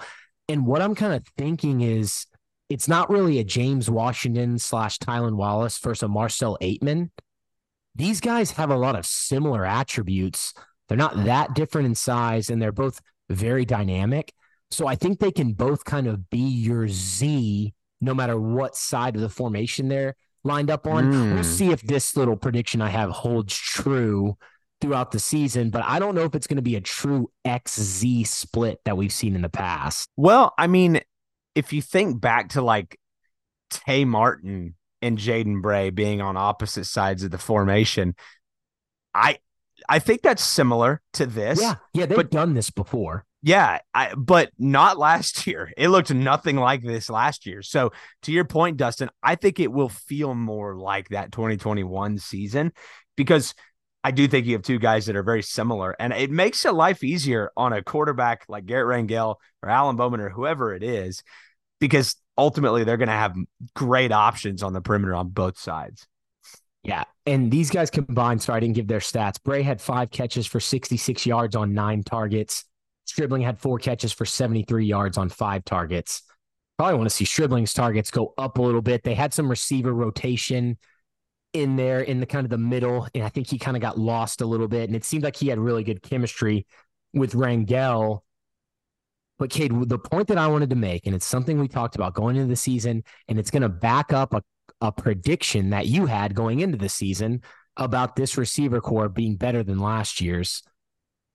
Jaden, and I know UCA, it's UCA, it's an FCS team. I know we shouldn't take a ton away. I had to keep telling myself that when I was writing this note and they weren't in a ton of man until later in the game. But Jaden Bray and De'Zhaun Stribling can create separation from man coverage, and Braden Johnson and Bryson Green could not. Well, I was literally before I knew where you were going with this, I was going to say De'Zhaun Stribling and Jaden Bray both are better receivers than Bryson Green. I mean, it's I'm sorry, it just the is that way. They're, they're, better route runners. How, how when was the last last season? Did you ever see a wide receiver in front of a cornerback running downfield. Did you ever see that? The answer is no. I, I can't, off the top of my head, think of a time when Braden Johnson dipped his hips, chops his chopped his feet, and came hard out of a break on a route. I think And Bryson Bray and Green. Stribling did it eight times each. I think on I Saturday. think Bryson Green got separation on that deep one against Texas, but that's the only one that pops out to me. And it happened multiple times against UCA. Again, with the caveat, these are FCS athletes. But I think De'Zhaun Stribling, I mean, Jaden Bray, you know, had a critical drop that stalled a drive that puts him back a peg for me. and but- almost fumble. And he almost, yeah. So he can't do either of those. Jaden Bray can't drop a ball, and he can't have a turnover ever. which puts my point of De'Zhaun Stribling being the best perimeter receiver they've had after one game. I feel confident saying this since Tay Martin. He his leaping ability and just his ability after the catch reminds me exactly of that, and his route running ability stand out. Cade, I literally wrote down. Kind of reminds me of Tay Martin a bit. yeah, hundred percent. And it's it's I mean, it's kind of you know tongue in cheek a little bit. They played at the same school on the same team, but he really does. Yeah, not completely like body type and things of that nature, but Tay Martin, a guy that we both thought was one of the best route runners on the team, a team that had Presley and John Paul Richardson and guys like that on it. Uh, I thought Jaden Bray gave pretty good effort blocking. I thought Stribling is not the best blocker, so that's one differentiation. They didn't have a ton of opportunities. You didn't see a ton of wide receiver screens that were thrown. You saw it set up on some of those pre-snap RPO reads. Uh, but overall, Cade, that, that was just kind of my takeaway on those two guys. Bray had the miscommunication with Rangel and with Bowman. But both times, Cade, I, I went back and watched both of these plays a bunch. The DB has inside leverage on the Rangel one. Even though he's off the ball, I kind of get why Bray ran the fade there, but I still probably agree with Rangel, who looked like he was throwing an out because that's another route you would run against inside leverage. So that one almost seemed like Bray might not have known what the two options were. Like he thought it was maybe hitch and fade because Mm. hitch you probably would you wouldn't have run there. You would have run the fade. So that was a little confusing.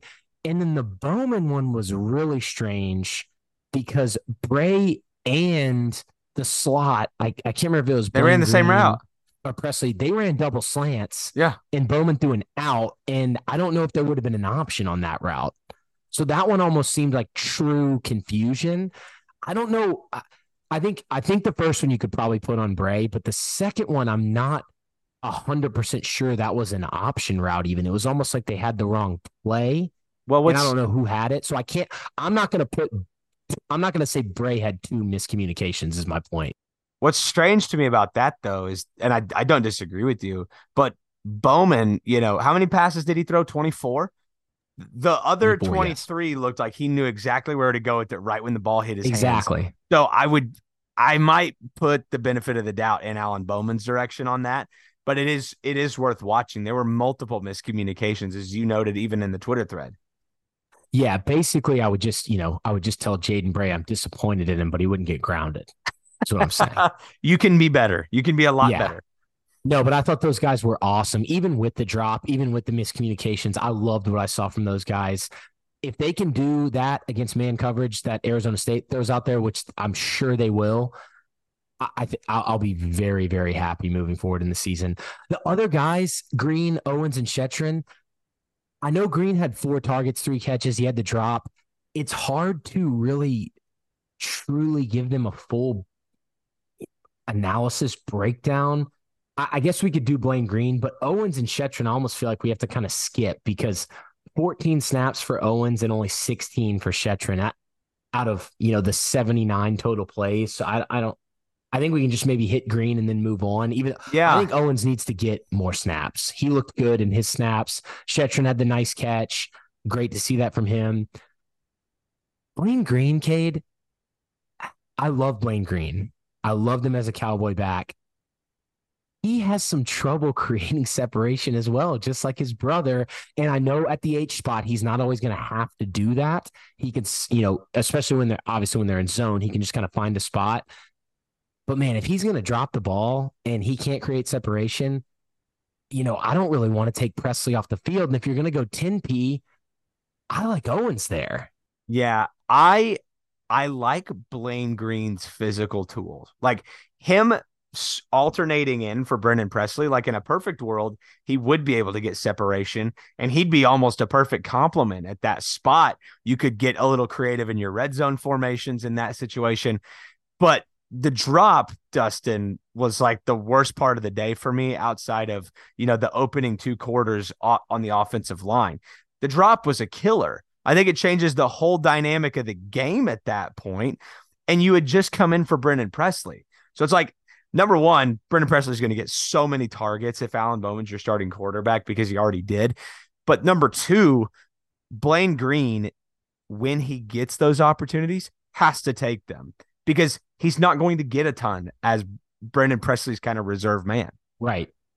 And I don't want to make, yeah, you know, kind of a bold statement on Green and after this one game against an FCS team, but just so, just something I kind of thought of. Tight ends, Cade, Josiah Johnson, he has to be better as a run blocker. He was bad. It, it it was bad. It's he, the physicality, the technique, the holding the block, and they're asking a lot of him in that spot especially on a brand new team when he's kind of more of your typical pass catching tight end. But if he doesn't improve there, I, I think you play Quentin Stewart. If he doesn't improve there, it won't work. Like he he he won't be able to play there. Like because I totally agree with you. Like th- the offensive line alone wasn't great, but if you go back and you watch, there's really one guy that stands out as like, oh boy, like that that's a problem blocking, and it was him. So again, they're asking him to do a ton. I think he does give you something, you know, catching the ball, but yeah, not enough, n- not enough to offset what he was providing in the run game. Yeah, and Ca- Cassity came in, and you know he wasn't he was okay, but not didn't give you a ton blocking as well in his snaps. So those guys need to clean it up. Your tight ends and your fullbacks. I know only three of them kind of got out there, but they were probably the most disappointing group for me on offense by far, it, including the offensive line. I mean, in conclusion, from the running backs to the receivers to the offensive line to the tight ends, somebody block somebody. That's that's yeah. what we just said. Yeah. Okay. Let's talk QBs. We, I know we're already gone really long. We got to talk defense. We got to talk a little Arizona State. Probably aren't going to do very many questions tonight, if any. But let's talk QBs. Cade, my I, I kind of just have some quick bullet points on each guy. Do you want to start with in the order they you just want to go in the order they play? Yeah, I think that's great. Okay. Garrett Rangel, 26 plays, 161 yards passing on 50, 10 completions on 15 attempts. Uh, sorry, 118 yards passing, 10 completions on 15 attempts, one touchdown and one interception. When he was out there, the offense had 161 total yards. 6.2 yards per play, 11 run, 15 pass. He was three for six on third down, so 50%. Kid, I like his composure. Yeah. I thought he looked controlled. There were a couple decisions that I thought just not having the all 22, I thought he maybe made the a bad decision. I like that he threw the ball away. He maybe leaves the pocket a little too early at times. He had the rollouts. His speed always surprises me the play that I clipped on Twitter where he kind of serve, he moves the DBs with his eyes and comes back and fires the ball to Stribling with some velocity was beautiful. You know, we talked about the rollout where Presley was open in the middle of the field. That is a tough throw with a defensive yep. end chasing yep. you and a linebacker kind of in your vision. I saw several people note that he missed that throw. I get it, but that's tough. Overall, I, I think he I thought they all looked good. But if you made me pick, if I'm Gundy and you say you you're only allowed to play one guy next game, I'm probably going with Rangel, and I kind of have to eat my words because I thought I didn't think Gundy was truly going to do this. This three quarterbacks. I know he probably didn't plan on exactly four series for all of them. A pretty even split on plays as well. I, I thought Bowman was going to be the guy. In that practice I saw, Bowman looked like the better guy. Rangel has showed some improvement. I know against an FCS team, but I liked what I saw. Only threw one deep ball and hit on it. That's a great percentage there. Beautiful throw too. I, I liked what I saw. I liked what I saw. I think the biggest thing for Rangel that concerned me last year was his accuracy. and he didn't really make a throw that I was like, yikes. Like he was a little high on that comebacker, but it was a free play. And I'm not really worried about it in a scenario like that. The touch on the deep ball was the best throw he's made in college. Like that that was a that was a power five quarterback throw. That's a throw that Jaden Rashada is going to make this weekend. Yeah, the throw the throw to Stribling too, Cade, the one I'm talking about where he kind of surveyed the field and came back. That is beautiful. He threw that outside because the safety was inside. 100%. So that's he put the ball there on purpose. That's a beautiful, beautiful throw and put it direct like it, you know, maybe a little off to the side, but Stribling's got a large wingspan and he knows that. The chemistry with Stribling to me, I loved because yeah, it's that's clearly probably there your best receiver, like what we talked about him or Bray, and they. Lo- I just thought that looked great. He went to Ollie on the checkdowns, which is great to see from a young quarterback. Didn't try to force it. Got the ball out quick on the wide receiver screen through the TD pass. I liked what I saw. Obviously, the interception. I don't want to throw it, but he got destroyed and had a bull rush straight at him. Cole Birmingham not blocking. Also, kid, the routes on that play. Did you notice that all the receivers were like 10 to 12 yards downfield. Right no, I, I, did not notice it. Well, I was, what are we doing? I was trying to figure fourth and two. Yeah. And three. It was a, that's a curious decision. One of the things that jumped out to me about Rangel was his ability to get through his progressions. You noted his decision making wasn't always perfect. He didn't make a poor decision. I actually thought on the rewatch, he did a better job of getting through his progressions than Alan Bowman did which was He's surprising. that did it. Well, I Alan mean, Bowman, you would have thought would have been the guy that would be, you know, survey the field, find the open guy. He was not great at it, and he didn't make the right decision on several occasions. Yeah, I think Bowman had opportunities and didn't do it. To your point, so great point there. And then on the other hand, Gunnar was mostly, I think, except for one play, was first read and throw. Yeah, hundred percent. So Rangel's the only one that I think you could even truly evaluate. Which I think to me puts him above the other guys. And as you noted, his speed surprises you. I texted you this. Like they can run things that they can't with Alan Bowman. And I don't think Gunnar Gundy is going to be your starting quarterback. So that gives you Garrett Rangel to, going forward, right. in my opinion. You cool to move on to Bowman? Let's go ahead.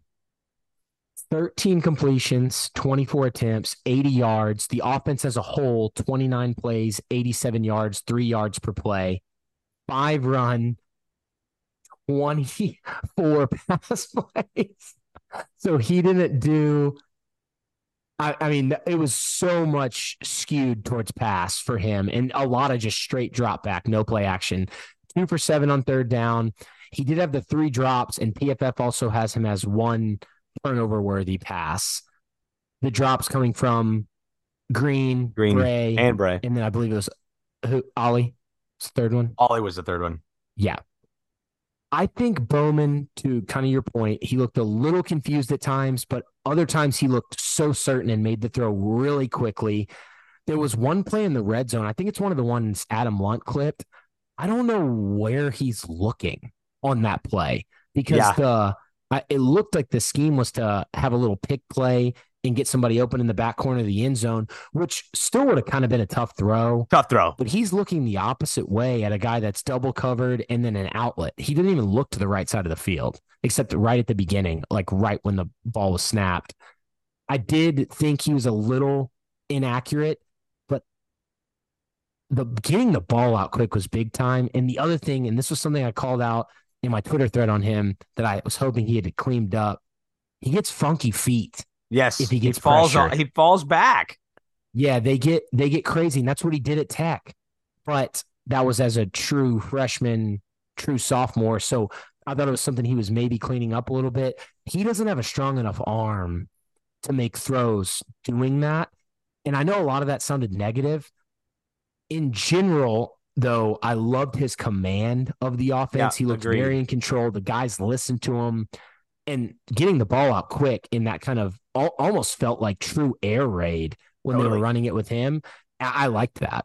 Well, I mean, he was shoveling the ball to Brennan Presley. I mean, it was a it was exactly what you and I thought was going to happen between those two in the first game. So it was pretty great. And I'm I am not out on Bowman by any means. Actually, in the stadium, I left that feeling like Bowman did a lot of really good stuff. And on the rewatch, you know, you just see more. You have a chance to back it up and and see what he meant. There was a play on in the red zone where he's going really not really going through his progressions and he's waiting, waiting, waiting for Jaden Bray to come back to the ball when all he has to do is look out to the flat where I think it's Josiah Johnson, I can't remember, has leaked out into the flat and is would walk in for a touchdown if he just looks out there, but he never did. That was the one that has the alarm bells going off for me. Yeah, and I think the thing for me with Bowman is I didn't think he looked bad. I think there were some things that looked a little shaky, but it's his first game in three years, true meaningful snaps, because he played like 13 snaps total in Michigan and mop up duty. I think you got to give him, I think you got to almost say that and include that in your analysis because it's almost like a true freshman coming out there. 100%. Old, like a Brandon Weeden style true freshman, like an older guy because he hasn't played in three years. No question. No question. And I, I thought, granted, with that, he was a, a B. I, I would give him a B. Yeah. Moving on to Gunnar. He was seven of nine for 106 yards, 22 plays total for him for 209 yards, 9.5 yards per play, 13 running plays, nine pass, one for two on third down, so 50%. My my first initial thought on Gunnar was when he came out there for that first drive when they went three and out, he looked a little nervous. Gundy said as much in his media. All three of those throws were a little off target, even though I know he had some com- completions there, or two of those throws, however many he threw on that drive, they looked a little off target. So I almost want to throw that drive out completely. But if you do that, Cade, and this is where you know we had multiple people message, uh, message us and say Gunnar's kind of the clear number one. I thought Gunnar played really good. I thought he looked definitely improved from last year. I don't know how you can make that declaration on seven pass attempts if you're going to fill no that way. first drive because I don't think you can count that first drive. He looked real shaky. Yeah, I, just it's almost like if you throw that in, then it's going to knock him down a little bit. But if you throw it out, you had seven passes to look at. Right. Well, in that case, we should give Alan Bowman the completion to Blaine Green and call it a touchdown. yeah, it's like I, I just I don't really know what to do. The offense looked better.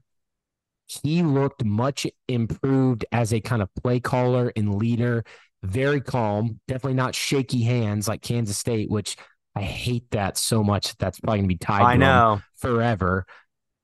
He's a great runner. He's very fast. He's noticeably faster than Rangel and obviously much faster than Bowman. But like I said, I only saw one time where he kind of went through his progressions and he looked good doing it. He had, you know, quick wide receiver screen, screen, quick throw in the hitch, the beautiful fade ball. But hey, that's a one on one route. It was a probably the best throw of the day, uh, along with Rangel's deep ball.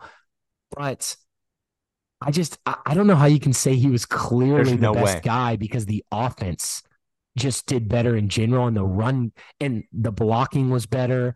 They threw in some ISO and some more counters with him. They ran the ball more in general.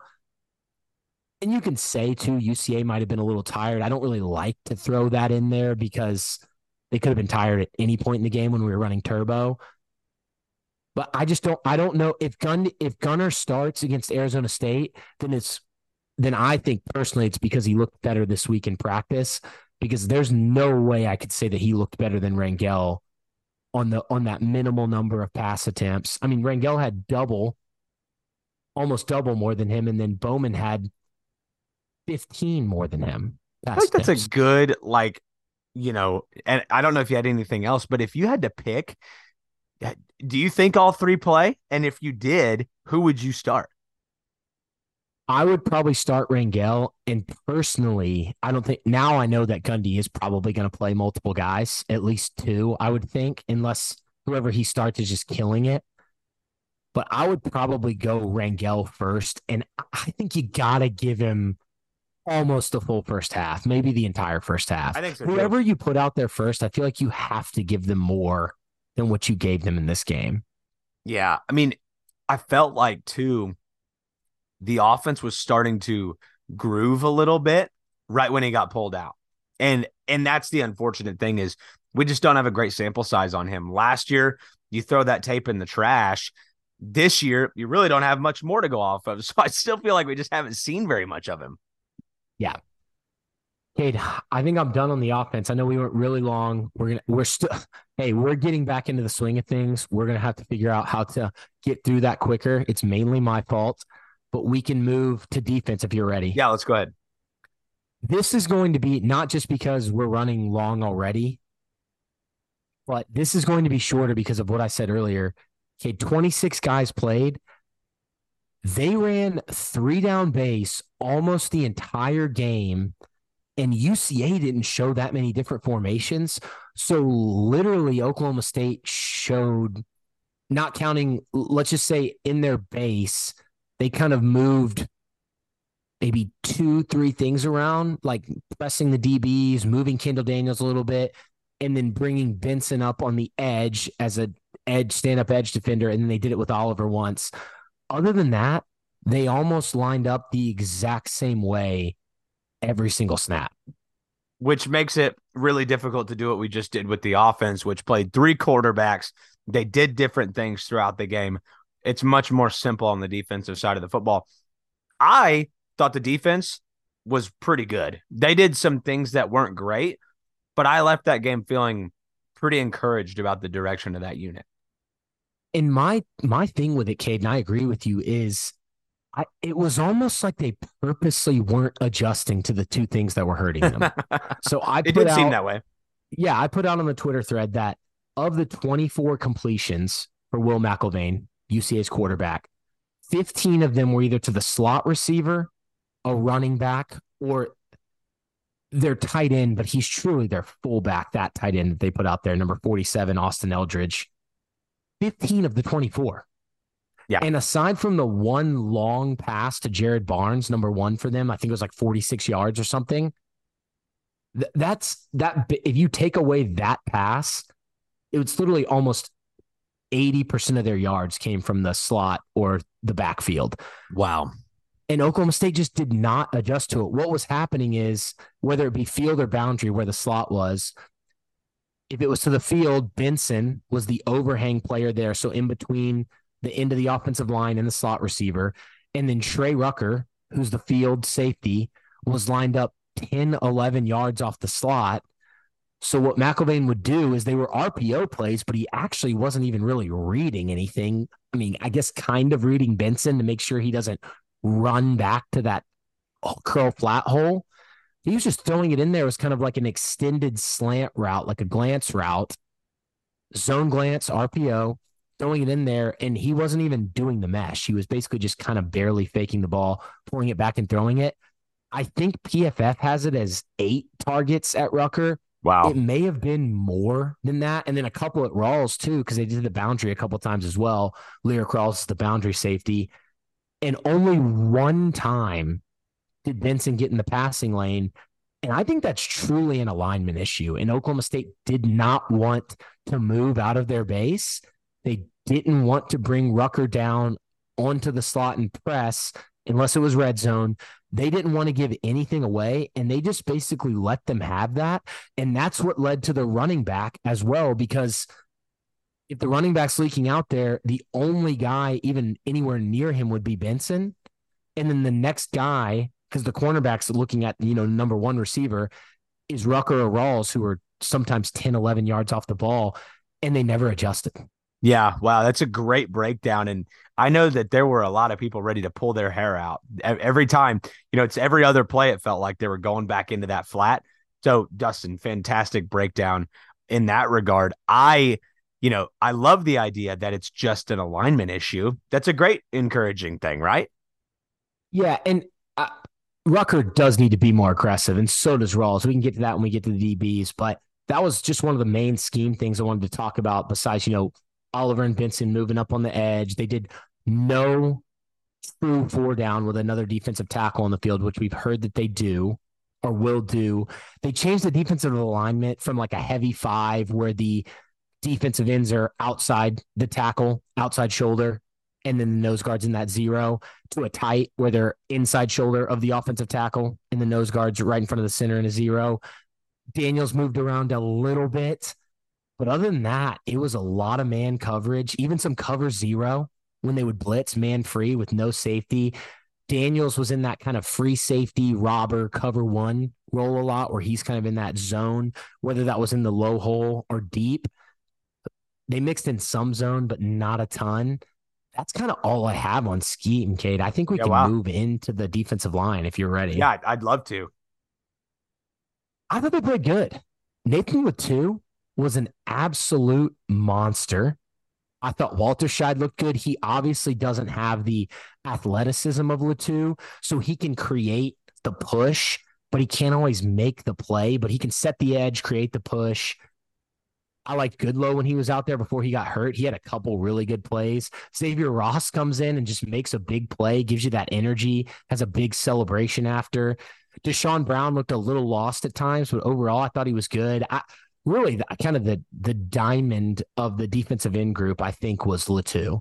Yeah, a hundred percent. He looked much improved, and I thought he would be, but not even to that level. I thought that he was kind of a crazy person in a really good way, extremely physical. Looks like he's changed his body even a little bit. Like he's a legit rusher in, in that spot. Like he's going to have a bunch of sacks. Yeah, I thought he was awesome. And then the, at nose tackle, Clay and Kirkland exactly 50-50 split. So that it was interesting to not see Oates or Kelly or anybody like that. But I thought it was awesome. I thought Clay was good enough. I, I thought he was solid. I didn't think he was.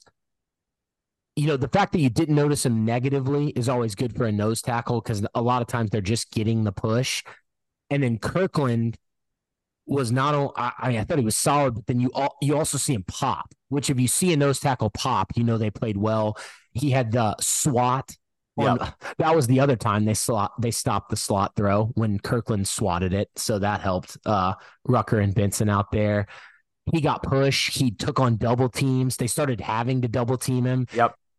Pretty much there was a couple snaps, a few snaps where I thought he looked a little tired, didn't blow off the ball, but that's obviously going to be expected. It was super hot. He's a humongous dude playing 50% of the snaps, and we thought he was going to maybe play 40 or less but I thought he was awesome, and I thought he was almost as good as advertised, and I thought he looked dominant against an FCS team. what I was really encouraged by was after those snaps that he failed to come off the ball hard, it seemed as though he would catch his breath after that. It's like not like taking a play off in a negative sense, but he's a big dude. Like that's that's hard to go a hundred percent when you're just not in that level of shape.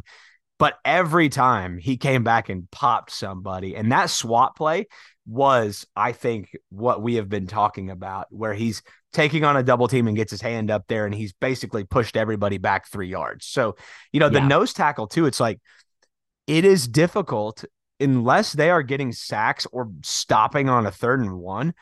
It's difficult for that level of contribution to show up like in the stadium, in the moment. If you think about Siaki Ika for Baylor, it was because he was blowing dudes off the line of scrimmage on fourth and one at the goal line. That's the reason you remember him. So Justin Kirkland, you know, between the 20s, I thought did a really good job. Yeah, I agree. And, you know, the, not a lot of movement up there. Like I said, a little bit of switching and alignment, some slanting, stuff like that. So, not a ton to take away, but I love the defensive line rotation. I love that they kept these guys fresh. But again, it was it was mainly just base. Linebackers wise, I thought they looked a little tentative at times and then ultra aggressive, almost too aggressive at times, missing some tackles. You know, the, Kylan James had a 25 yard run, which was basically all of his rushing yards on three carries. And Martin and Oliver were in the backfield, Yep. and the entire defensive line blew the offensive line back. Everyone missed the tackle. And then, you know, five, six of your defenders are behind the line of scrimmage. Yeah. so he breaks off for a 25 yard run. You got to clean up the tackling. I really liked what I saw from Nick Martin. You know, you mentioned to me, uh, undersized guy. He's extremely aggressive, Yes. super athletic. I thought he was probably one of the best at kind of reading and reacting and taking on these blocks and knowing that he maybe is smaller than these linemen, but he can get around them if he just attacks them. I thought Benson was put in a tough spot on a lot of those throws, like what I said, but he's in that spot that you kind of wanted him to be. Absolutely. field overhang where he can play out there. So I did like that. And then Collin Oliver, I think he's just getting his feet under him a little bit, played more snaps than he's played in any game last season, a higher percentage of snaps. Just thought he looked a little slow at times. Yeah, I I was not really impressed with Collin Oliver. It's it's a new position for him. I hope it's not indicative of his role in this defense. I don't think it is at all. They're going to have rush packages for him. I, I don't think that that's the case at all. But I did want to go back to Nick Martin. What I said to you is he's undersized, but he plays like a crazy person in a good way. Like he's he's ultra aggressive. It can be a little much at times. He can get himself in a bad situation if he does that against the wrong team. But I think he's got to be because he is noticeably undersized. Like Dustin, I know he's not the shortest guy on the field, but he appears to be on the defense. So, you know, it'll be interesting to see how he develops and how he adapts to the Big 12 speed. But I thought he was great. And Xavier Benson, the thing I'll say about him is he didn't get exploited in this game. He didn't do anything poorly, which is is a good step in the right direction. Yeah, it was really just the tackling and the reaction for me on the yeah. linebackers. Also to note, Cade, you know, Robert Allen and I think there were several news outlets saying that Collin Oliver's the Sam strong side linebacker. That may be what they call him, but Benson's to the field wide side, which isn't always the strong side but he's in that kind of overhang spot, which right. is what I thought Oliver was going to be playing. And Oliver's kind of more your weak side will linebacker. So who knows if they maybe even will move around as we get into Arizona mm. State and hmm. stuff like that. But I thought that was kind of interesting. And it, it's one of the reasons why I think Benson was the guy that they put as the edge in this game because you're moving him down from that overhang spot.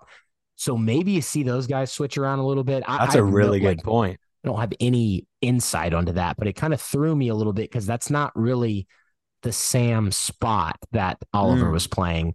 Uh backups wise, man, Roberson, he he was just kind of slow. Like yeah, a little bit. Miss setting the edge on that third and 21, which didn't matter because they didn't get 21 yards. But I, I, like I like him out there. He's definitely super athletic. He looks good on special teams, a little slow, right only nine snaps. Can't really critique him. Hope he gets back. I, I you know, he almost had the pick fumble thing that looked kind of cool. And then I like Donnie Stevens' energy. I he's definitely learning while he's out there, but he's energetic. Yeah, he looks exactly like Kevin Henry, if you remember him, uh, who also wore number 33. I liked him a lot. Uh DBs. I thought, you know, UCLA only completed like what, one pass, 20 yards down the field, I think I had. That works. So Korie Black plays your left cornerback spot. He had a one where there was a switch release for UCA that he let a guy run open. But other than that, I thought he, you know, he gave up a couple passes, but I thought he was in decent coverage. He got to clean up the tackling everywhere, but I thought Black looked good. He made a couple really good plays. Again, Cam Smith, we don't know why he only played eight snaps, but DJ McKinney, you alluded to it at the beginning of the podcast. He's what you need in that cornerback spot. He's a really good tackler. He probably was the best tackler on the day. He looked really good in man situations. I thought overall, he's not a step down from Smith nope. at all. I totally agree. It's one thing I wanted to talk about was now with him, I think you've got three and one kind of you hope that that's a that's a good situation with Cale Smith because I think Kenneth Harris uh, he got burnt out there and yeah, I, I think that this is, he got burned at the practice I was I was going to say I think I think that this is going to be a a thing with him so I think that you have three that you feel really good about and Kale Smith with some game reps underneath his belt you should feel really good with those four um, but to me, I thought DJ McKinney was the defensive guy I was most excited about after the game on Saturday for the reason you just listed. I think he is very clearly able to go. I think I, I'm not saying he's better than Korie Black, but it's not much of a drop off even from him. I don't think. Yeah, Adam Wright or Adam Lunt right on that call out from a long time ago. Yeah. DJ McKinney, Cade, Kale Smith, love him. One thing about him, and I, I know weight wise, he's not that much different than McKinney, but he's a little bit shorter, and he's I think one of the lighter cornerbacks on the team, which is fine. But he comes out there and they throw a wide receiver screen, and he just gets completely taken out of the play by the wide receiver Yeah. that yeah. was blocking. He's He's he's a, little, he's a small guy, man. He's small. So that's tough. Safeties wise, I thought Rucker obviously struggled, but I don't Yep. think it was all his fault. But he made a couple plays. You know, he had a couple pass breaks ups. I don't know about that pass interference. That was a that was a tough call. I, I, I guess you got to call it. But if the guy falls down, and he kind of touches him. I, I didn't hate that though. I didn't watch the replay multiple times, so maybe it was worse than I initially thought. But I thought Rucker struggled. I thought Rawls was okay. He's just not very aggressive. Yep. And then Daniels, I know he, you know, I know he picked up the fumble, but he looked like he was a guy playing a brand new position, which he is. But he just looked kind of not ready to fully attack, Definitely trust timid. himself, and make a decision. I'm, I'm glad that's your take. It's the way I felt about him that it was a timid Kendall Daniels out there. Granted, he had the fumble recovery, but you know, it's it is a different position. And the way that they line him up is very interesting. You had a screenshot of him. He's almost like linebacker north in some alignments. Like yeah, he's, not, like in the low hole. yeah, he's Like not really inverted like Tampa two or something safety. Like Yeah, he's but it's- there.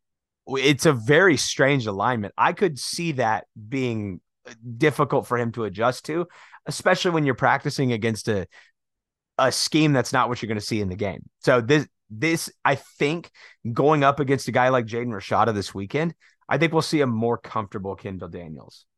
Yeah, I agree. Kid, I know we did the defense quick, but like I said, I'm I'm not trying to move through this quick. I think if we spend a lot of time on the defense, it would be a disservice to our listeners because there is not much you can take away.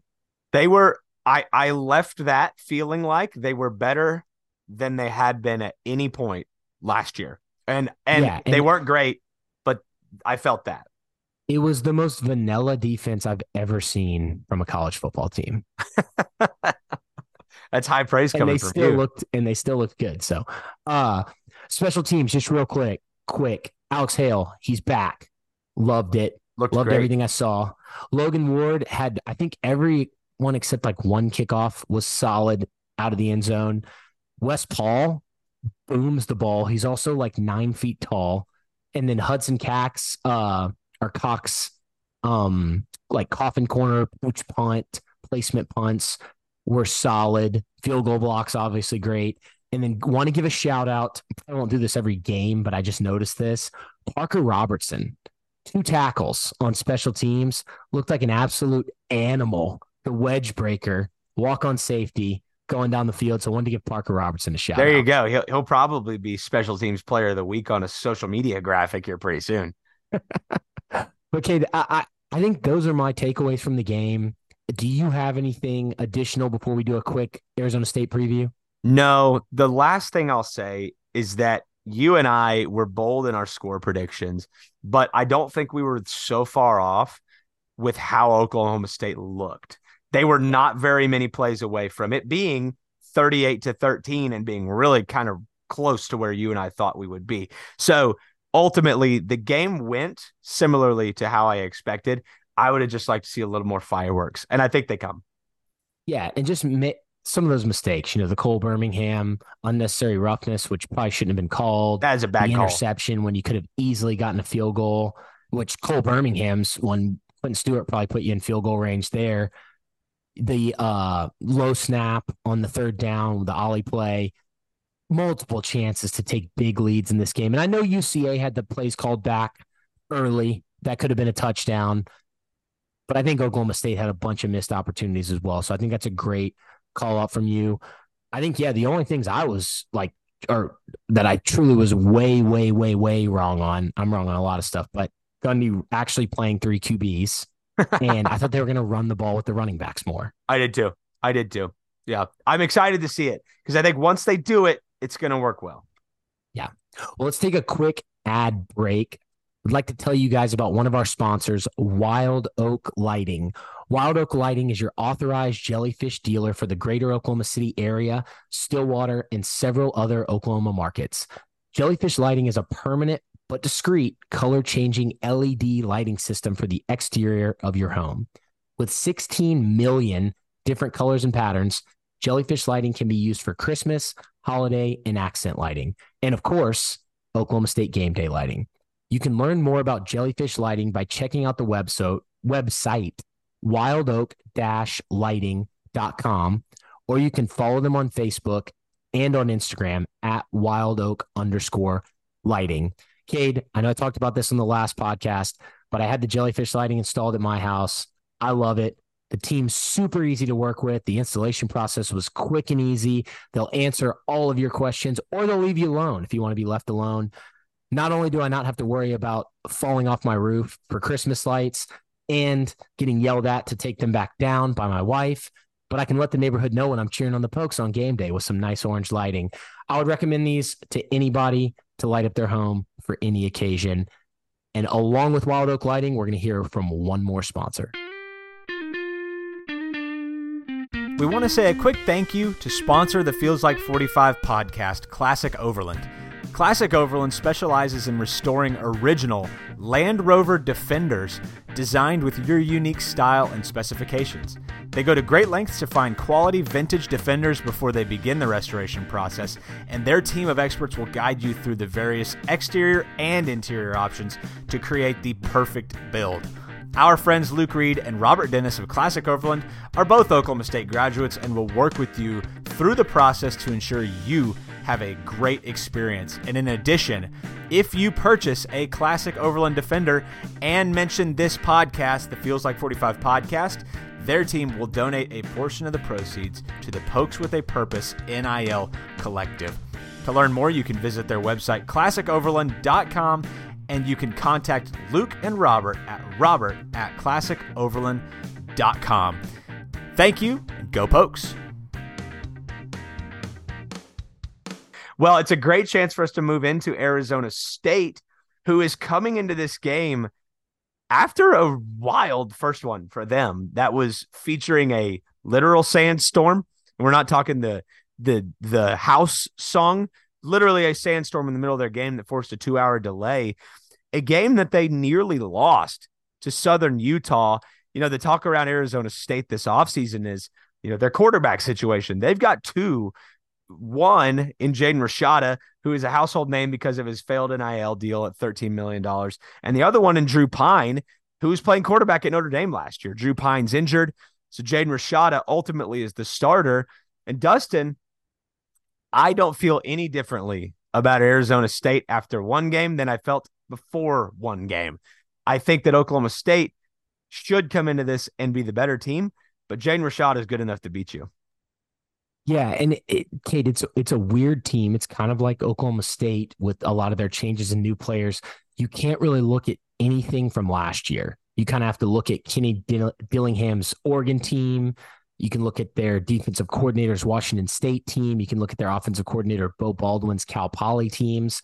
But the only game from Arizona State that you have is their 24 21 victory over Southern Utah that you talked about, where in the first half, they looked like you know, a team that had new players but was playing okay. They were up by a few scores, probably could have been more. In the second half, they after the long delay, they looked terrible, and all there were times where they could have lost that game. They had a punt blocked for a touchdown.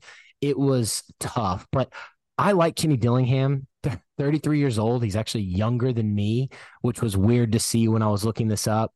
He's an Arizona State al- alum. He's the youngest head coach of a Power Five team.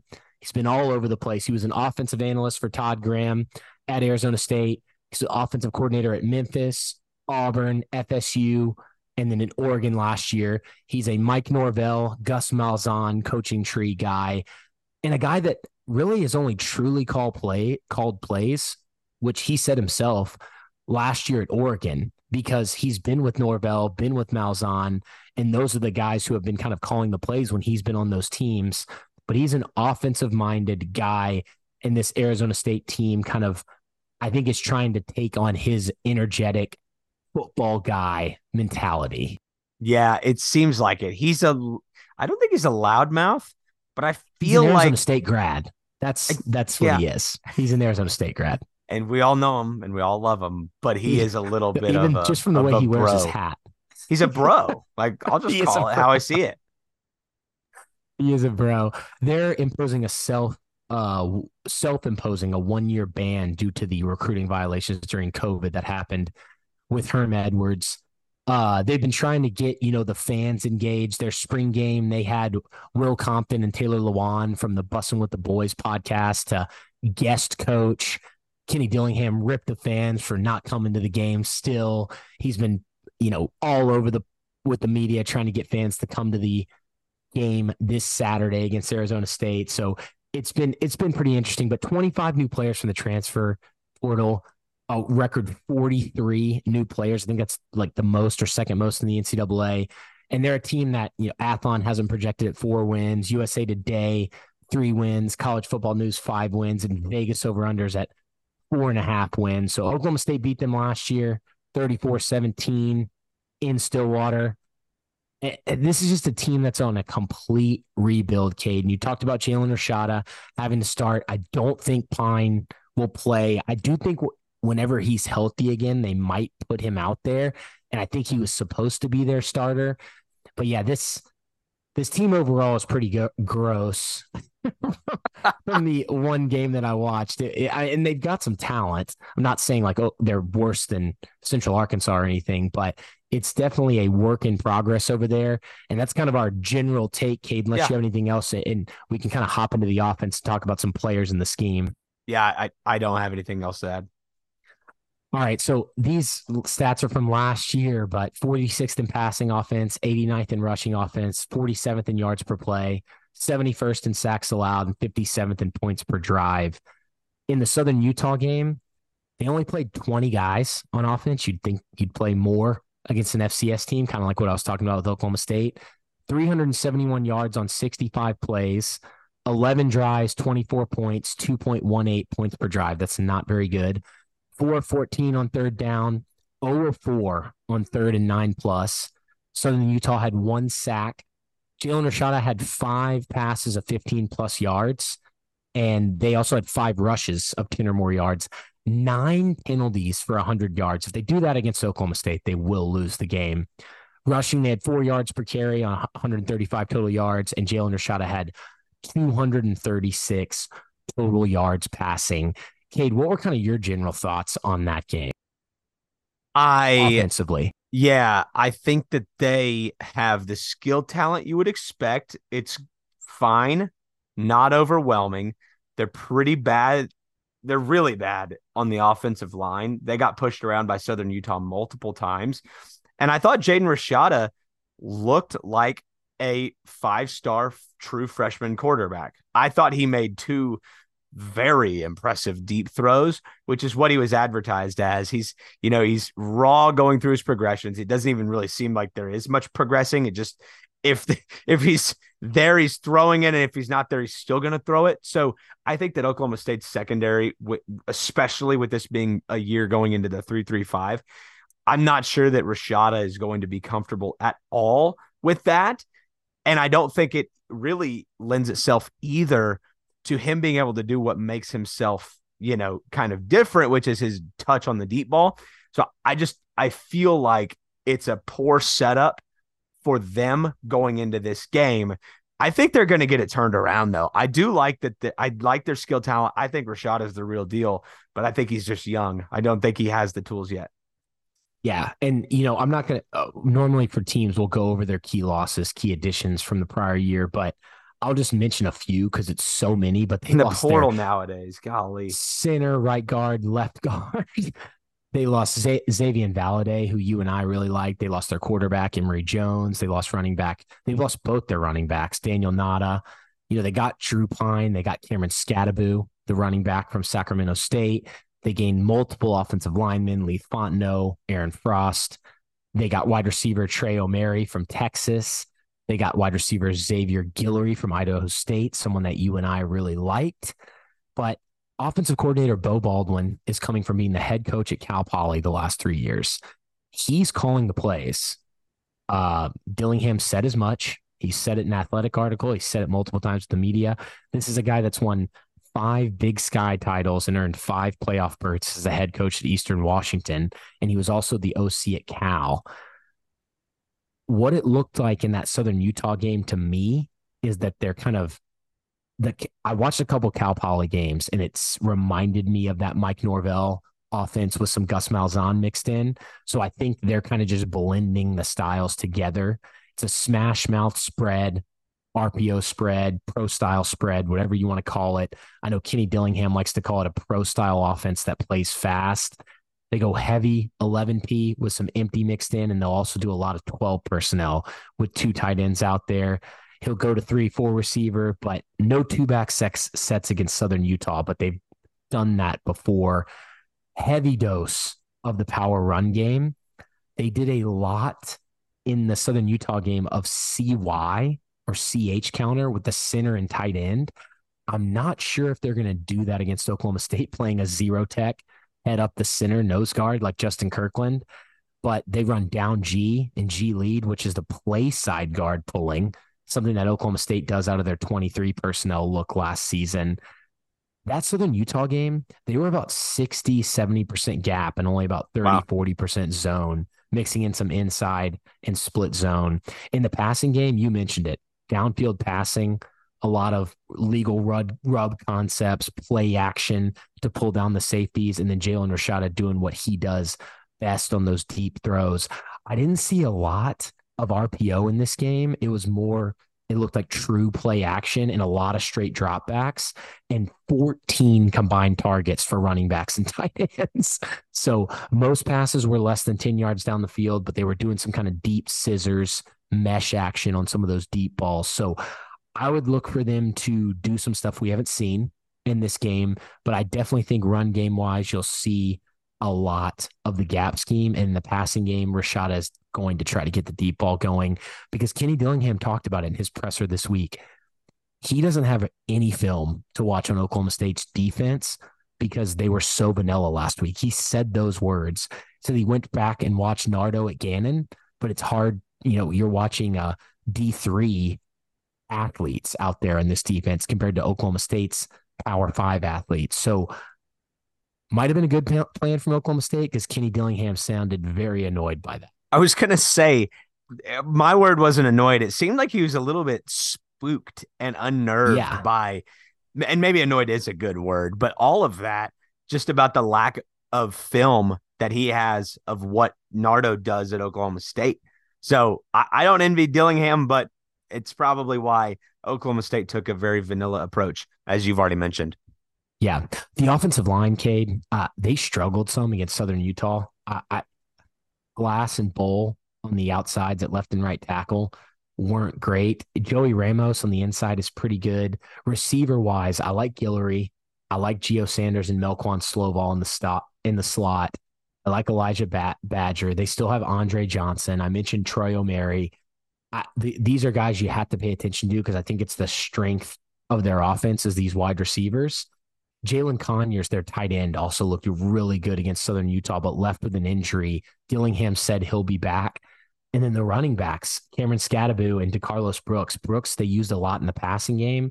Skattebo's kind of their thick short running back that's very, very agile, moves well, has got some wiggle. And then, I, like I said, I liked Brooks as well. Rashada, Dillingham talked about it. He he's not going to have all the answers because he didn't have any film to watch. He just got to have enough. And I think Bryan Nardo is about to put his brain in a pretzel. Yeah, that's kind of what I mentioned. I mean, the the idea that he's going to go from what he saw against Southern Utah to a Power Five three three five with elite athletes in the secondary and do well against that. And especially, you know, even considering if they're going to do these legal rub routes, putting your linebacker, attempting to put Oklahoma State's really athletic, maybe undersized linebackers in conflict. I do think that that's a, a plus to Oklahoma State, who's built to work that way. And the whole point of a 335, Dustin, is that you don't bend really and you don't break. Like you, you have to take what the defense gives you. Otherwise, you will turn the ball over. And I just feel like with a young quarterback like this, it's coming. Like it's it's gonna happen. The, the multiple picks are coming. I feel like. Yeah, I agree. So, last note: only returning five starters on offense, and Cade I, I think that's really all I have for them because again, there's not much film. Brand Yeah. new coaching staff, brand new players. I like Jalen Conyers a lot. I'll say that. You, Yeah. we went we went right past him, but Was hoping he was gonna still be I hurt. know. I mentioned he got hurt in the game, but Dillingham said he will be back. So, Yeah. uh, on defense, this defense was really bad last year. 78th in passing defense, 106th in rushing, 107th in defensive yards per play, 120th in sacks, 125th in defensive points per drive. They didn't force many turnovers. They played 21 guys in the Southern Utah game. They lost guys like Nesta Jade Silvera, a guy that we really liked, Merlin Robinson, Corey Bethley. They added Prince Dorbah from OU and UT. Yeah. They added Xavier Alford from USC, Shamari Simmons from Austin Peay, Demetrius Ford from Austin Peay. Both those guys have been playing a lot. Clayton Smith from OU and Deshaun Mallory from Michigan State, who all play a lot. They only return three starters, Cade, on their defense, and they're all in the defensive backfield. Their defensive coordinator, Brian Ward, was at Washington State last year. He's at Nevada and Syracuse. Ran a lot of last year, Arizona State ran a lot of high cover two. This year, in that first game, they were in a lot of man and cover one with pressing up the corners. Ward's defense is pretty much a 4 2 5. That's what he was running at um, Washington State. That's what it looked like he was running against Southern Utah. They'll do some sim pressure, actual pressure. They'll do some cover one blitzing. Didn't get a ton of sacks at for Arizona State last year. Didn't get. I don't think he had a ton of sacks at Washington State either. But it's what he's trying to do. But in the Southern Utah game, Cade, they got bullied against the run. Southern Utah didn't have very many rushing yards total if you go look at the stats, but there were plays where the defensive line got completely blown backwards off the ball. which was shocking to me. I just felt like Arizona State on the defense would just ha- similar to Oklahoma State, the way I expected the defensive line to play for them, but they looked flat out awful multiple times, and especially down in the red zone where it's like you would expect a Power Five school to to be more physical. They they are not. So I expect them to get up. I I expect them to make a couple plays, but um, it's not a unit I'm overly impressed by. No, I like BJ Green. I like Clayton Smith. I like Deshaun Mallory as pass rushers. I don't like them against the run. I think they're very talented. They just were getting pushed around, but those guys are guys to watch for sure up front. Linebackers wise, Trey Brown, very strange. Where's number 82? Thought he was okay. They lack a lot of depth here. They basically have no experience here at all. Will Schaefer missed the he's a backup lineman for them. He had to miss the first half due to a penalty from last year, along with What? Elijah Badger. Yeah, Badger and Schaefer both missed the first half of the game for a suspension that happened from last year. At, That's the final dumbest game. thing I've ever heard. Yeah, Dillingham That's targeting. Throw it out. he said he didn't know about it until like two weeks before the first game or something like that. So that was pretty funny. Uh, I liked Tate Romney though, their weak side linebacker, but they only have two guys out there, so not a lot to glean from them. Schaefer, Brown, and Romney are who you'll see out there a lot, along with Caleb McCullough. The defensive backfield, this was supposed to be their strength, Cade, but in that Southern Utah game, they missed tackles. They didn't look great in coverage. I, you know, Ro Torrence is a very he's their most probably their most experienced player on their defense. Him and Chris Edmonds, their strong safety. I thought they looked rusty, didn't look great. I, my I thought the best player for them was Shamari Simmons, the Austin Peay transfer at free safety, and then Jordan Clark at nickel got burned multiple times, and Demetrius Ford looked okay, the other Austin Peay transfer, but. Cade, just that Southern Utah second half. I know they had the long delay, but their defense, I just thought they weren't very good. They weren't that great in the first half either. They they had Yeah, that- I mean- multiple. Holding a team to seven, any team, you know, is impressive. But I agree with you. It wasn't like it wasn't a dominant performance. yeah, they would they would probably look at our tape and say the exact same thing. Yeah. But there were really what I was looking to see was their ability to get off a block, and multiple times in the red zone they were not able to against Southern Utah. I, I think that they will have trouble against Oklahoma State if Oklahoma State gets these things short up. I agree, Cade. I, you know, again, I, I don't think we should overkill this preview because there's one game of film on Yeah, them. So yeah. that was kind of my takeaways. Also, we we already went long on the reviews. So we'll try to share this up. Again, we're getting back into things, but Cade, I think I had the over under at 52 and a half Yep. in the spread at three and a half. What's your prediction going to be for this game in Arizona State at 9:30 Central Time, 7:30 local time, Saturday night, which I'll be at. Yes. Our friend, our friend of the pod, Adam Lunt will be at. Friend of the pod, Alex Fuller will be there. So if you see any of us, please say hey. We'll have a beer with you for sure. I got some airline points burning a hole in my pocket. I'll get myself Hey. out there. Uh, Do it. Yeah. So yeah, Dustin, I, I think the way I see this, I think Oklahoma State covers, but not like they win by 20. I think that they probably win 27 to 20. It's kind of the way I see it. So under and cover. I'm going almost the same as you, but 31-20, so under and cover. I as would well. love that. I would love to see this offense put up 31 points on the road against a Power 5 team. That would be a great performance in my mind. I think we're going to see a lot of gap runs. I think we're going to see play action. I think we'll see some RPO. I think the defense will not look completely different, but I think you're going to see a lot of stuff you didn't see, like a lot. Yeah. Like it's going to look, it's going to be like, oh, this is Bryan Nardo's defense after we That's watch awesome. this game. Whether that's good or bad, scheme wise, it's going to look way different. I just think it's going to look like a completely different team. And maybe I'm just, I'm probably just being overly optimistic, but that's kind of my take. I think, I think after this game, the film breakdown and the spreadsheet tables that I make will look drastically different from the Central Arkansas game. I love it. I hope so. I'm I'm ready to see the real deal. Well, Dustin, safe travels to you, my friend. Tell Adam Fuller and anybody else that you run into who loves the podcast that I said hello. If you're not already, you can follow us on Twitter, Instagram, and threads at feels like 45 pod. You can follow Dustin at Dust Ragout, and you can follow me at Cade Webb. I realize we didn't get to any listener questions today. Please forgive us. It's the first game back. I think Dustin and I, m- both of our voices are shot. We just going through the trenches for you. So don't thank us, but you can thank us if you want to. Dustin, we'll see you back here next week. Go Pokes.